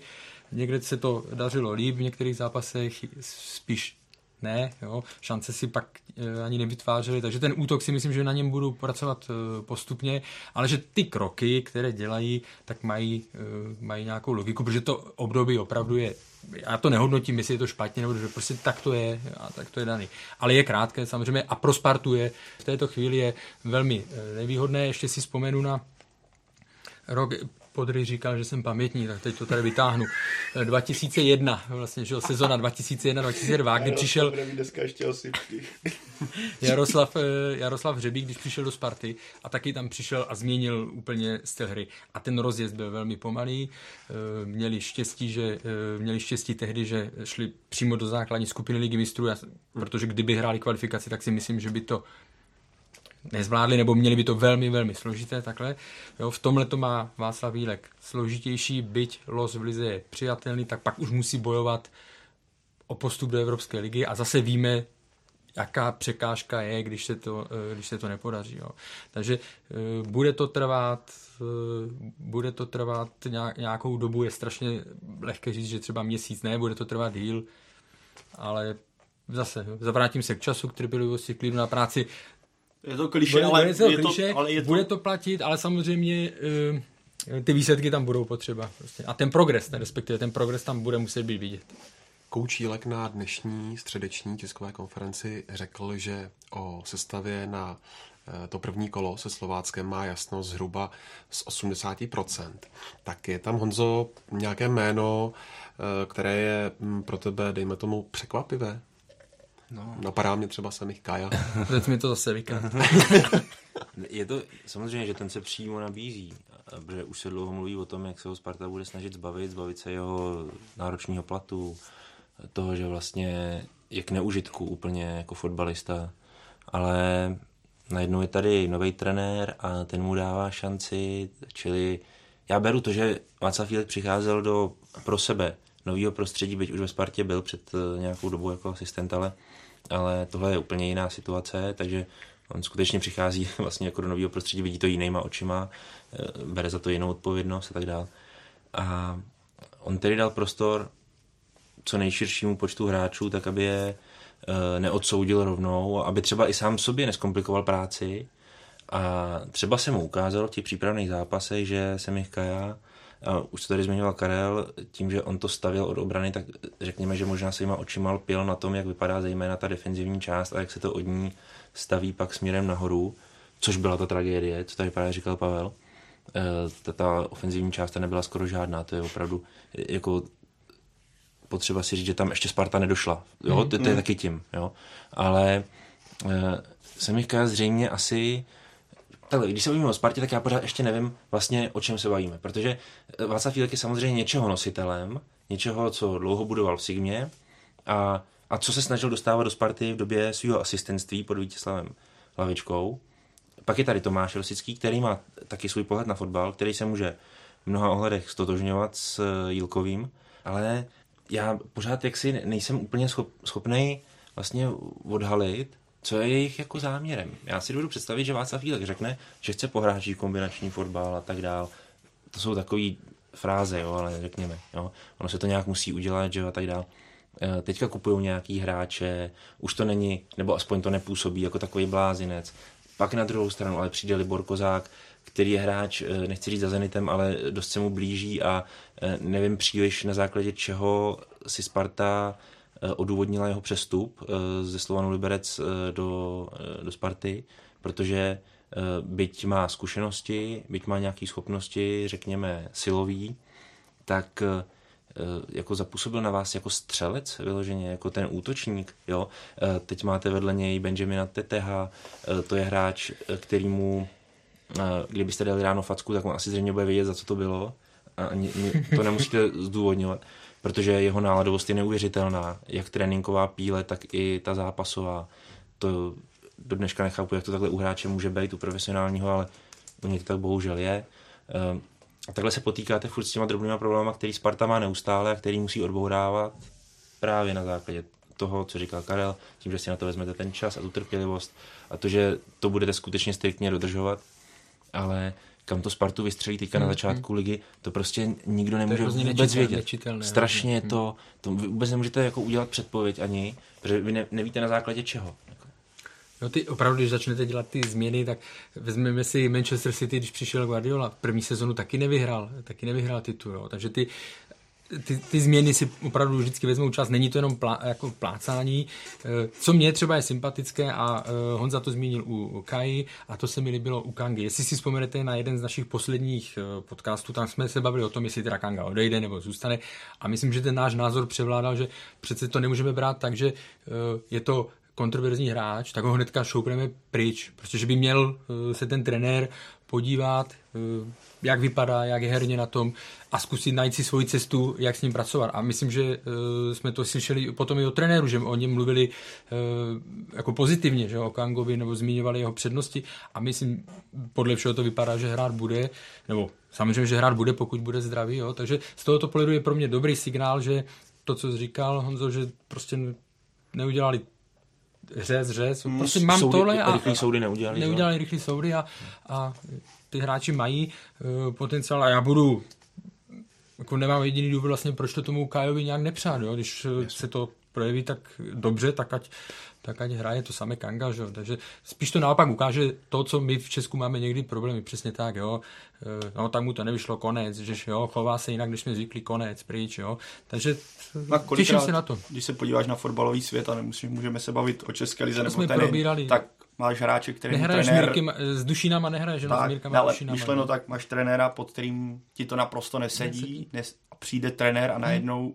se z hráče, který je na odpis a čeká se, fanoušci jenom čekají, kdy odejde, se stane superhvězda. Nechci říct, že Kaja najednou bude Jasně. superhvězda, ale myslím, že ty výkony v té přípravě nebyly špatné. Hmm. Tam vlastně, kdyby on nebral takové peníze, tak se vůbec neřeší. On je bere, je to tak, ale on podal podle mě solidní výkony, což samé si myslím, že pro Kangu, na něm je, na němž bylo znát, jak on, nechci říct, se zamyslel, ale přijde mi, že, že tak za, nevím, nevím, jestli tak se říká i tady, ale zabejčil se, prostě šel to do se sebe. Říká, Pavle. Super, to jsem rád, tak to můžeš, to další můžeš. obskulka nebyla, tak nebyla, to, je, nebyla. to je dobře. Ale prostě zabejčil a na tom hřišti to bylo znát. Tam je akorát problém, vracíme se k té tragédii, kdy on přebere balón a napravo máte Ondřeje Zahustela a Kanga na něj mává, ty máš být ale už jako úplně někde jinde, abych ti ho tam dal, ten míč do toho křídla, rozjeli jsme tu akci, jo. Tohle je ale ten, to zakládání útoku, které, které bude Sparta muset vyřešit. Honza tady říkal o Kozákovi, já když jsem zase, já jsem viděl nějaké fragmenty té přípravy, také mě se teda Libor Kozák, který je strašně sympatický člověk, ale vůbec se mi nelíbil, ať už pohybově, Teda faktor je taky toho, že Spartěni mu nedali jediný kloudný no, center. Jasně. Většinou to lítalo 10 metrů na ním nebo za něj. Ale pohybově ani co se týče nějak do kombinace mi přišel hodně nezajímavý. Tak toho nikdy nebyl. Tak, ale jakože ani ani ne tak, jako ani nebyl silový v těch soubojích, že by podržel míč na zádech, Tam, naopak... Což by měl, tak, že? To, naopak tak. u TTH, ale neviděl jsem tu generálku, mm, to, ale ta, že prý byla velice špatná. U TTH naopak mi přišlo, že byl živější a snažil se víc zapojit do hry, než jsme byli třeba zvyklí na jaře. A je to možná tím, že najednou přišel Kozák a najednou on má na zádech konkurenci vysokého hráče. Ale eh, nevíme, co čekat. Vlastně první zápas může dopadnout, takže Slovácko skončí plichtou, a nebo to dopadne... To by bylo to nejhorší, co by se Spartě mohlo stát. To je jasný, to je jasný. Plus vypadnutí pohárek, což by byla tragédie. Věštění z křišťálové koule, jo, protože těch, eh, těch změn je fakt eh, hodně, nebo změn. Prostě celkově se bude, teprve uvidíme, jakou tvář to bude mít, kdo nastoupí v útoku a tak dále. Sparta taky hm, přivedla možná jedno trochu překvapivější jméno na roční hostování z Fiorentíny Martina Grajciera. Je tohle Honzo cesta? No, ale teď zase si musíme položit otázku, na základě čeho Sparta hmm. přivádí. Pamatuje si jeho výkony za Slovanu Liberec ještě e, jako mladýho teenagera? E, ten hráč půl roku nehrál, takže e, prostě musí mít nějaký manko, musí mít sražený sebevědomí, o čemž mluvil v jednom rozhovoru pro nás taky, že z toho má poměrně deprese, hmm. jak sedí doma na kavalci a čumí na televizi. E, neměl žádný zápasy, jasně. Prostě e, je to talentovaný hráč, který mu asi zřejmě Sparta chce dát šanci v tom smyslu, že v něm teda něco vidí a že by se jí to mohlo třeba vyplatit. Mm, a i tomu Martinovi Grecerovi ale opravdu berete hráče prostě po půl roku absenci a to samý bych třeba řekl ještě o Davidovi Liškovi, to může být stejný problém. Na druhou stranu samozřejmě u něj vidíme nějaký potenciál, i ty výkony, které předváděl v té přípravě, byly řekněme nadějný a je evidentní, že v sobě něco má. Má v sobě i takovou lídrovskou povahu, takže on se do toho může dostat. Na druhou stranu kupujete hráče, o němž víte, že má nějaký trouble. Není to jako eh, teďka jak to říct jako šikovně, strašně uh, je, je to strašně nejistá uh, sázka. Tak. Jako, jo. Ve, ve mně to žádné nadšení mm. jako nevyvolalo, myslím nadšení z toho pohledu uh, hráče, který by mohl okamžitě uh, Spartě prospět. Proč ho beru? Vím, že Sparta zhání útočníky, protože má absence, že jo, uh, Václav Drcha a tak dále, ale to co, to, co řekl Honza, prostě on nehrál Jo?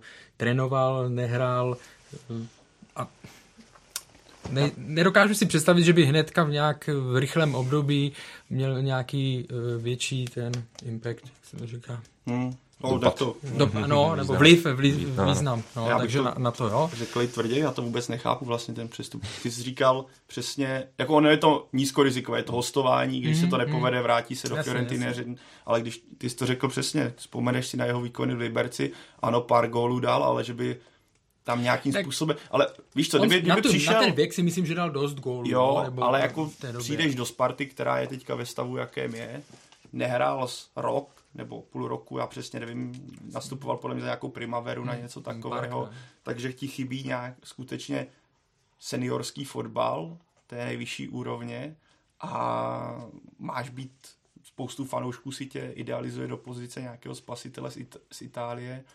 Uh, vůbec by mě nepřekvapilo, kdyby Martin, to byla nějaká taková ta klasická epizoda, přišel, odešel.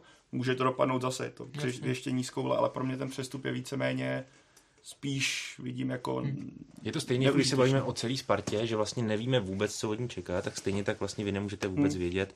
A tady u těchto případů, jako je teďka zejména ten Martin Grecer, vy opravdu nemáte žádný aktuální zprávy, čeho se chytnout, na základě čeho tedy berete a tak dále. Musíte se opravdu dívat do jeho poměrně daleké historie, hmm. abyste si to nějak zdůvodnili. A přichází na konci. Při... Zase bavili jsme se o Stančovi, že... ale Stanču je fotbalově trošku přiverte 20-letého kluka, který by měl být ideálně na začátku té přípravy, aby se teda ukázal, že třeba je lepší než Kozák, lepší než Tetek do toho systému a vy ho přivedete po přípravě před ligovým zápasem. Nevím, já tomu tomuhle moc nerozumím.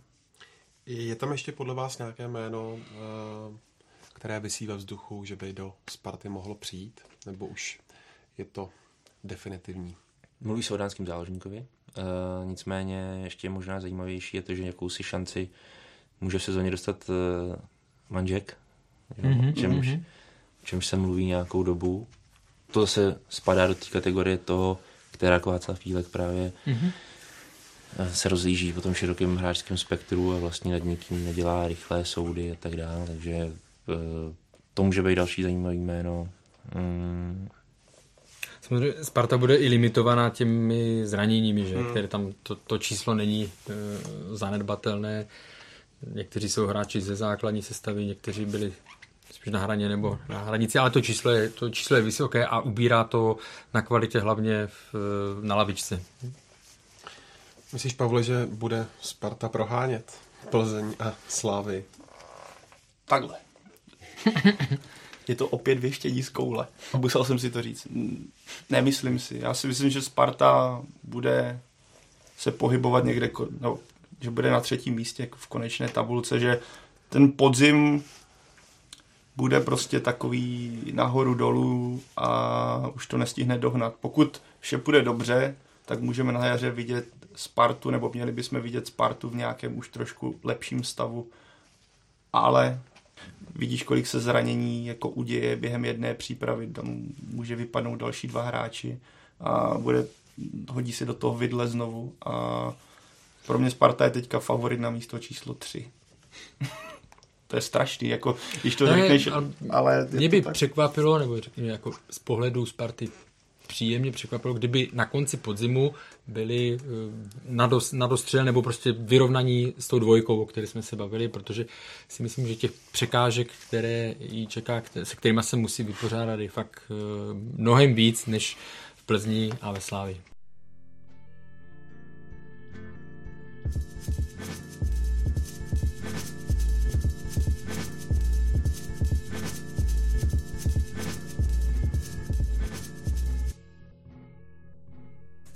Další krok ku předu bych chtěl udělat taky Ostravský baník a jak probíhala příprava. O tom jsem hovořil s Michalem Kvasnicou z deníku Sport. Michale, eh, po špatném jaru baníku, který skončil pátý, se hovořilo o možném konci kouče Bohumila Páníka. Ten nakonec zůstal, tak eh, co podle tebe vedení přesvědčilo a myslíš, že to v dlouhodobějším horizontu je skutečně správné rozhodnutí? No to právě ukáže až čas, jestli to bylo dobře nebo špatně, e, nic jiného, takže na hodnocení bych počkal třeba do zimy. Každopádně to rozhodnutí klubu chápu. Ono je strašně jednoduché udělat gesto a vyhodit trenéra, to není žádný problém. Takže pak musíte řešit to B, tedy náhradu, což je ještě důležitější. A tady Baník e, podle mých informací došel k názoru, že na trhu momentálně není nikdo takový, o kom by byl přesvědčen, že zvládne tu náročnou ostravskou kabinu a ten tým hmm. výkonnostně zvedne v prakticky momentě, kdy se Radoslav Látal domluvil s Olomoucí, tak bylo definitivně jasno, že Bohumil Páník zůstává. Ehm, mladší trenér David Holoubek, eh, taky jsem zaznamenal reakce lidí, ale to bylo spíš přání eh, než nějaká reálná varianta. A poslední věc, vyhazovat někoho po pátém místě v lize a finále poháru, když si vzpomenete na ty poslední sezóny, které Baník měl a zažil různé strasti a trápení, tak to by byla podle mě hodně složitá a odvážná věc, hmm. která se dá pěkně strašně lehce omlátit o hlavu. Takhle páník dostal další šanci, větší výzvy, musí udělat větší výkonnostní progres a podle mě je to fér řešení. Když jsme u toho výkonnostního progresu, tak kritizován byl hlavně herní projev mužstva, rozehrávka i přechod.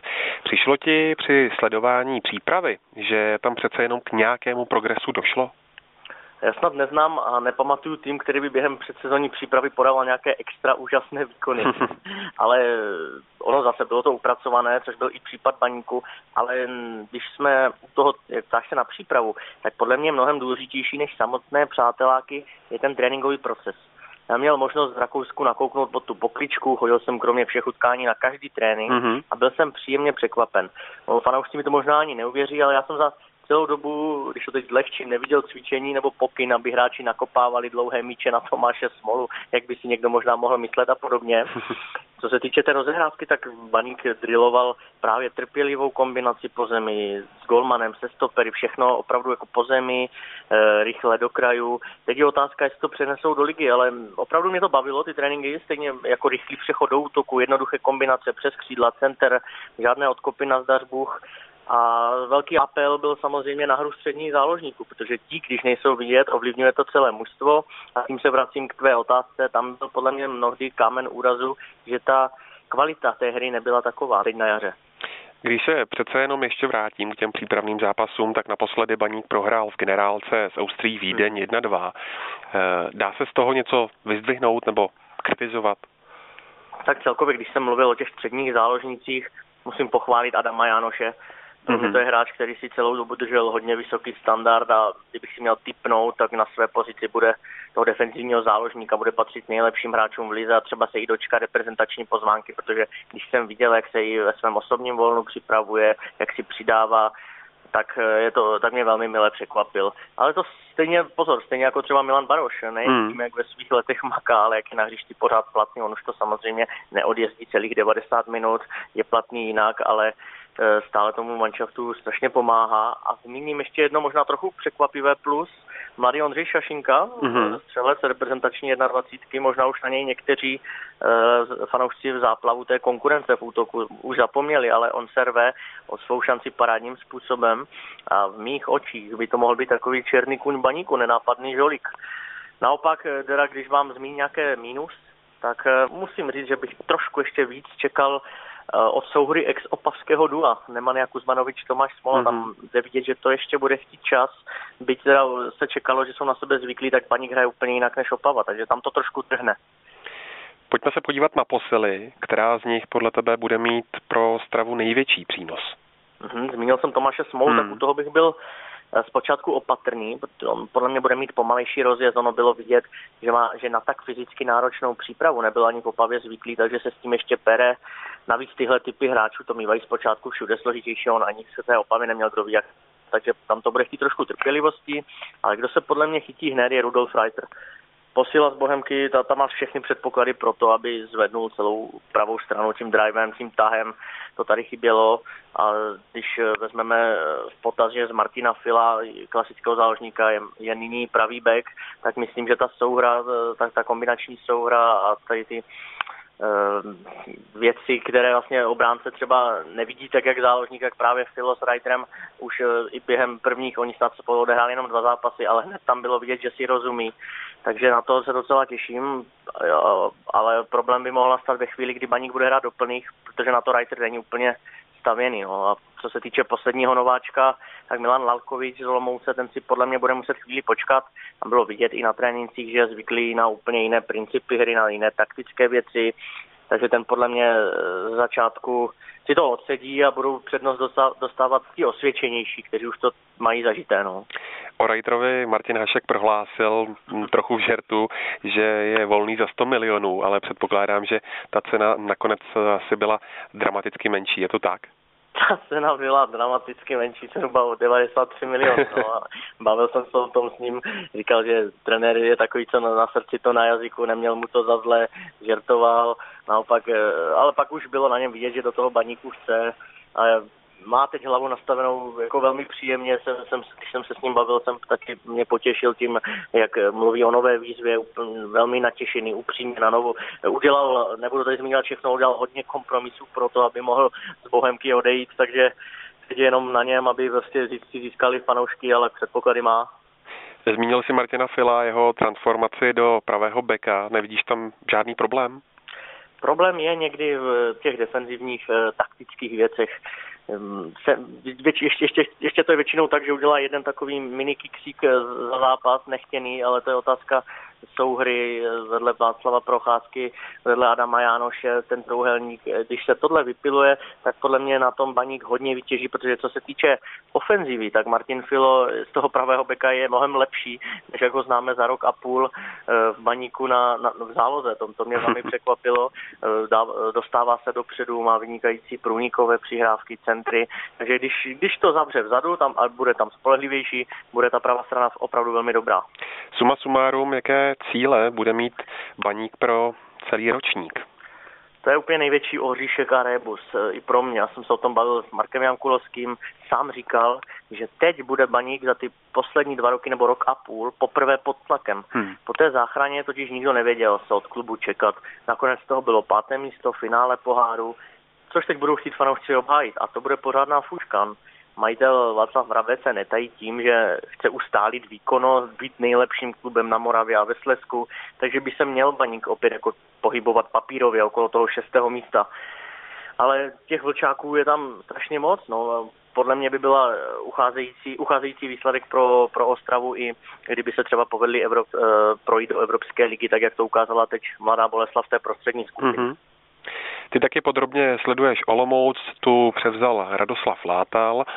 Co se změnilo proti době pod Václavem Mílkem, který s týmem končil na devátém místě tabulky? Začalo se víc běhat. Zní to možná strašně jednoduše, ale opravdu to tak je. Po těch čtyřech eh, letech v Olomouci se tady najelo na úplně jiný režim, na velký kondiční objem, tvrdé dvoufázové jednotky, najat byl nový fitness trenér, kontrolují se fyzická data přes GPSky, a tohle je velká změna oproti Václavu Vilkovi, který sázel spíš na tak kratší intervaly s míčem, tomu pasovalo do toho pressingového nácviku a podobně. No a co se týče hry, tak eh, zase úplně, úplně odlišný způsob. Radoslav Látal ordinuje si ně agresivitu, soubojovost, kontakt, přímočarost.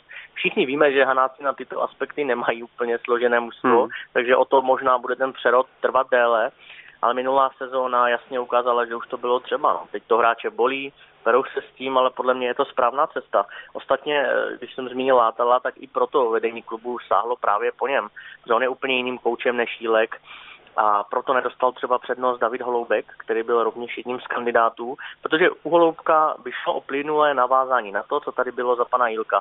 Když to sportovní manažer Vladislav Vinář, ten se netajil tím, že chtěl udělat razantnější řez a co si budeme povídat, Sigma už byla přečtená. Zase jsme u té vzpomínané přípravy, Sigmě se úplně moc nevedlo. Nemůže se to podle tebe přece jenom nějak projevit na startu ligového ročníku? No, může, může. To je, ono je to právě tím velkým množstvím těch nejen fyzických eh, a, eh, a těch věcí v přípravě, ale i těch taktických věcí, těch změn. Když například tady vidím krajního beka, že nejde do kontaktu s centrujícím hráčem, tak hmm. trenér hned ukazuje, že je zle, teď se musí rychleji dostupovat, soubojovat. To tady dřív nebylo a nechci to sedne, než to hráči dostanou do těch hlav, tak to chvíli bude trvat. Oni mají výhodu v uvozovkách v tom, že začínají v Plzni, tam nemají co ztratit a klíčové pro ní bude až druhé kolo doma proti Zlínu, tam už musí vyhrát, protože pak mají těžký los a už můžou nastat velké problémy. Ale ještě k té přípravě, ať nejsem jenom teda negativní, tak pamatuju si doslova na katastrofální výkony Trnavy loni v létě, když ji přebral právě kouč Látal mhm. a nakonec toho byla famozní jízda pohárovými předkoly základní skupina Evropské ligy, takže to je pravda. chtěl fanoušky Sigmy trochu uklidnit. Hráci příliš neposílili, navíc jim odešel Lukáš Kalvach do Plzně. Nemůže i tady být trochu problém? Tak samozřejmě, ale to už je taková olomoucká klasika. Jakmile napíšu textu, že klub nemůže rozhazovat, hned mi naštvaní fanoušci píšou e-maily, že to není pravda, že si mu poškozuju, ale přitom vedení na každé tiskovce veřejně opakuje, že co se týče financí, moci Hanáci opravdu vyskakovat nemohou. Ale nicméně třeba příchod Milana Kerbra, to je kus navíc na levou stranu obrany, který se tady hledal x let, tak to, to by mohl v dalším časovém horizontu se ukázat jako velmi dobrý krok. No. Těžší to bude mít eh, středopolař Lukáš Grešák, protože složitou pozici bude mít v tom, že ho lidi budou srovnávat právě s Lukášem Kalvachem a tomu nezávidí. Jak vidíš ambice Hanáků?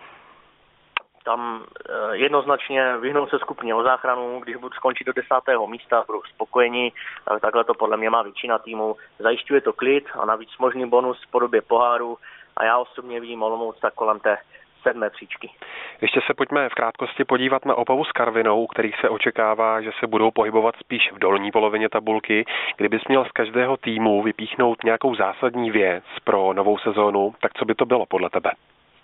U Karviné to je pro mě jeden velký otazník, protože se tam obměnilo snad skoro celá jedenáctka a hlavně, hlavně ty klíčoví hráči typu Tomáše Wagnera a Lukáše Budínského. Tam se bojím, v uvozovkách bojím, ale eh, jak na to zareagují, protože to bylo, to bylo třeba 80% gólů za poslední 2-3 roky a to je vždycky velký, velký problém. Znovu tam natahali neznámé hráče, což pozor, to Karvina umí, vzpomeňme na Adriela Balu, takže neznámý hráč, velmi zajímavý ale to si podle mě bude chvilku sedat, jako těch změn je strašně moc.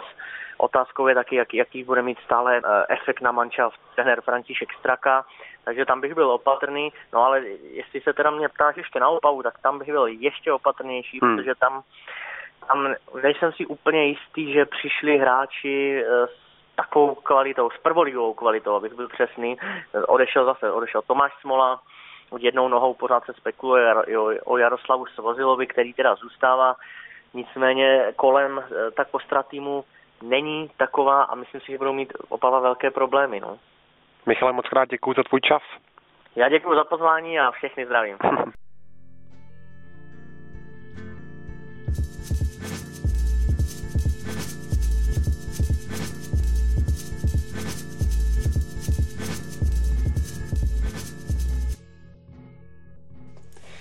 Ještě se pojďme podívat na zbytek ligy. Jablonec se v poslední sezóně prezentoval pohledným fotbalem a dobrými výsledky. Honzo, jak moc ho ovlivní odchod několika opor a velké změny v kádru? To musím říct, to je až bestiální oslabení teda toho týmu, jako to opravdu trenérovi Petrovi Radovi se nemůže v životě nikdo závidět. Leda jeho nejhorší nepřítel.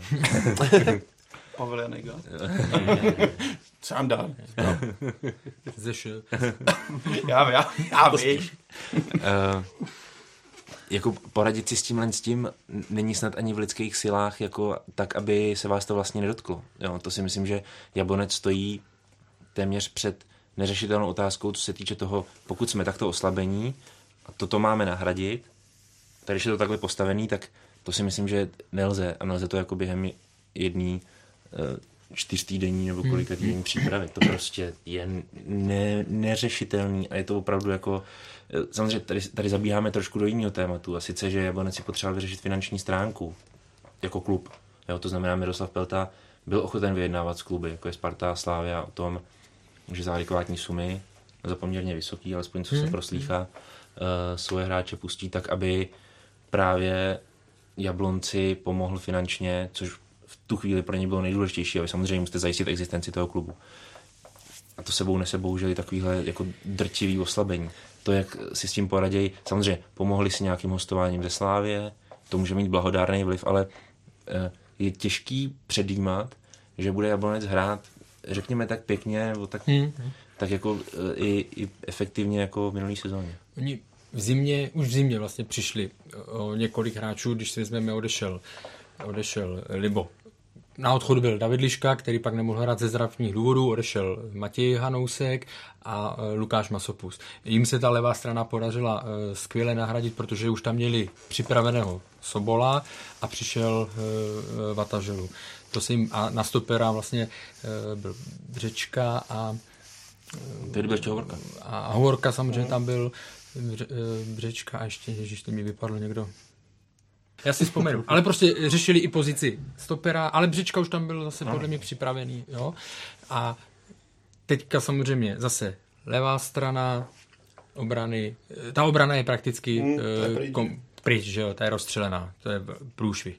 Michal Trávník nejproduktivnější nebo, nebo prostě klíčový hráč ofenzivy pryč. Jo. Takže to jsou, to jsou fakt rány, které se bude těžko, eh, těžko zacelovat. Nevidím to vůbec na prohánění první trojky a řekněme ano, někde o tu první šestku budou bojovat, ale když by se jim to tam podařilo, tak si myslím, že by to byl velký úspěch trenéra Rady. Kdo naopak zůstal je Tomáš Jivšman a Petr Rada mohl přivítat třeba Honzu Matouška právě ze Slávy, tak je pro něj eh, Karle Jablonec tím pravým jménem? Já vím, že teďka dostal sodu vlastně po těch přípravných zápasech, nebo po tom jednom, ale mě jako já si myslím, že jemu to může pomoct tady to angažmá v Jablonci právě protože oni hrajou jako eh, pozitivní fotbal, eh, ofenzivní. Samozřejmě on si bude muset začít plnit něco, co eh, po něm bude požadovat trenér Rada směrem dozadu, ale on má ty své přednosti, co se týká tahu s balonem jeden na jednoho, tak ty přednosti on tam podle mě uplatnit může. A Podryho, nebo Honza ho vydává častěji, nebo viděl častěji, tak k tomu asi řekne víc, ale No, tam je ten problém vlastně u Slávě, nebo u spojení Slávě Mat, uh, Honza Matoušek je ten, že Slávia pro něj, alespoň z mého pohledu, nemá vyloženě v sestavě pozici. A na to Honza Matoušek eh, právě v době, kdy ve Slávii tu šanci měl a hrál, tak na to dojížděl trochu, jo? protože on je vlastně uh, hráč podhrotovej, nevyloženě hrotovej, ale není to tvůrce hry, jo? to znamená, není to typický ofenzivní záložník, jo? čili je to trochu netradiční pozice, ne úplně netradiční, jako, ale je to, jako byste si postavili do sestavy dva útočníky a toho jednoho trošku stáhli eh, níž. Jo? To je jeho moment. A když by měl k sobě někoho, kdo by uměl jít do hlav, prostě, kdo by uměl jít do soubojů, kdo by se nebál vlastně, nebo nevadila by mu tahle taková ta hnusnější práce, tak má pod sebou tady tohle z toho fofrníka, který je schopný tu akci hnedka rozbalit na bránu. A to je něco, co tomu Honzovi hrozně vyhovuje. A ve Slávě nebyl schopen vlastně uh, toto uplatnit, ale nebylo mi, z mého pohledu mu to ani nebylo příliš umožněno. Jo? On opravdu um, jako myslet si, že dobře, když to má takhle ten Honza uh, nastavený, tak ho dáme na kraji, na kraji zálohy, to není řešení, jako jo, to většinou s, s, nedopadá dobře. A ani na hrotu, kde párkrát no, že jo, v ano, Evropě, myslím. Ano, právě to je ono.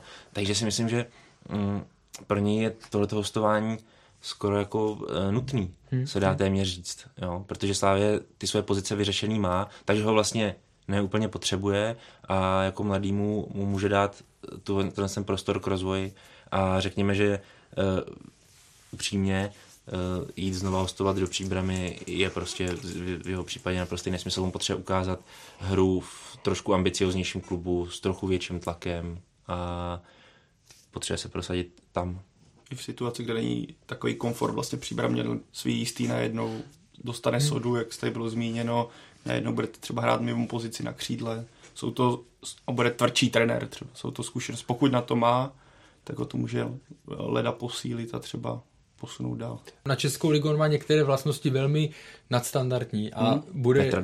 Ne, ano, a pak už zase záleží na trenérovi, aby to dokázal z něj uh, využít a třeba opravdu postavit to tak, že nebudou mít klasické o, jako OM, jako ofenzivní ano. záložní, ale ano. Uh, prostě Přesně. podrod ala Matěj Vidra, že ten taky nenastupuje ve 4-4-2, jako v pozici, která mu nejvíc vyhovuje, ale dro, uh, chtěl jsem říct drobátko, trošku, trošku, no, trošku pod, pod tím hrotem jo, a využívá právě a těch míčů a chodí, chodí za, doležel by prostoru. Vidíš, držel jsem se radši B a dál, bych to zase vypálil toho skokana na lyžích. Ale, ale Martin doležal. je zrovna ideální typ. Ale napadl mě zase Michal, že no, říkal, Ježíš Maria. No a Mich, Martin doležal je celkem v tomhle jako ideální typ tím, jak je silový. Eh, ještě to na poslední chvíli taky vypadá na hostování pro Dominika Plechatého. Je to podobný případ jako Jan Matoušek? Jako, jako druhá odmocnina, nebo jak to, jak to říct. Jako pro něj, jo, ale já ho pořád nevidím eh, do základu. Eh, pokud budou, pokud se uzdraví Jakub Jugas nebo ty stopeři, které teď má Jablonec zraněný, tak si myslím, že eh, Dominik Plechatý v základu nebude, zatímco u Jana Matouška si myslím, že bude. Jo? A, ale může mu to pomoct, může tam dostávat, určitě tam dostane větší prostor, než by dostal eh, ve Spartě, bude tam hrát to, co zmiňoval Honza, bude tam hrát pod menším tlakem, což pro něj může mít opravdu velmi blahodárný eh, efekt, protože v té Spartě to v tom období to na něj se navalilo na chudáka, že jo, ty okolnosti vlastně, jo, mě, mě ho fakt bylo líto v tu, v, tu, v tu fázi, protože to nebylo vůbec pro ně jednoduché. Takže pro jeho vývoj to může být zase pozitivní, ale byl bych překvapený, kdyby, kdyby prostě odehrál uh, podzim nějak dlouhodobě v základní sestavě. A to je zajímavý právě, co říkal Karel, že jak skoro až bylo takový hm, sledovat vlastně v té Spartě, protože ta s ním i opravdu strašně prapodivně pracovala, prostě z mého pohledu. To, jak ho tam nasazovala, nenasazovala, prostě na jednu tribuna, prostě pak Bůh jako autobusová zastávka. Prostě. A, e, Bůh Bogel. A, a, a e, Jablonec je ten klub, kde teoreticky nemusí hrát základu, ale má zkrátka větší šanci hmm? v něm hrát. Jako on, on nemusí být na hřišti, ale třeba se na ně dostane a třeba tam zaujme a třeba v tom prostředí prostě mu to sedne eh, v těch nárocích takových, který můžou být jemu třeba umírněnější jo, nebo adekvátnější a eh, se tam jak si rozvine, že? v tuhle tu chvíli, ale ještě pořád my nevíme, jestli je uh, Dominik Plechatý jisto jistě ligovým hráčem. To ještě v tuhle tu chvíli nevíme prostě. To ale nemůžeme na 100% říct. Teďka ideální šanci zranění Jugas, myslím, že vypadl stoper, pro pozici stopera v Jablonci dost tristní. Hmm.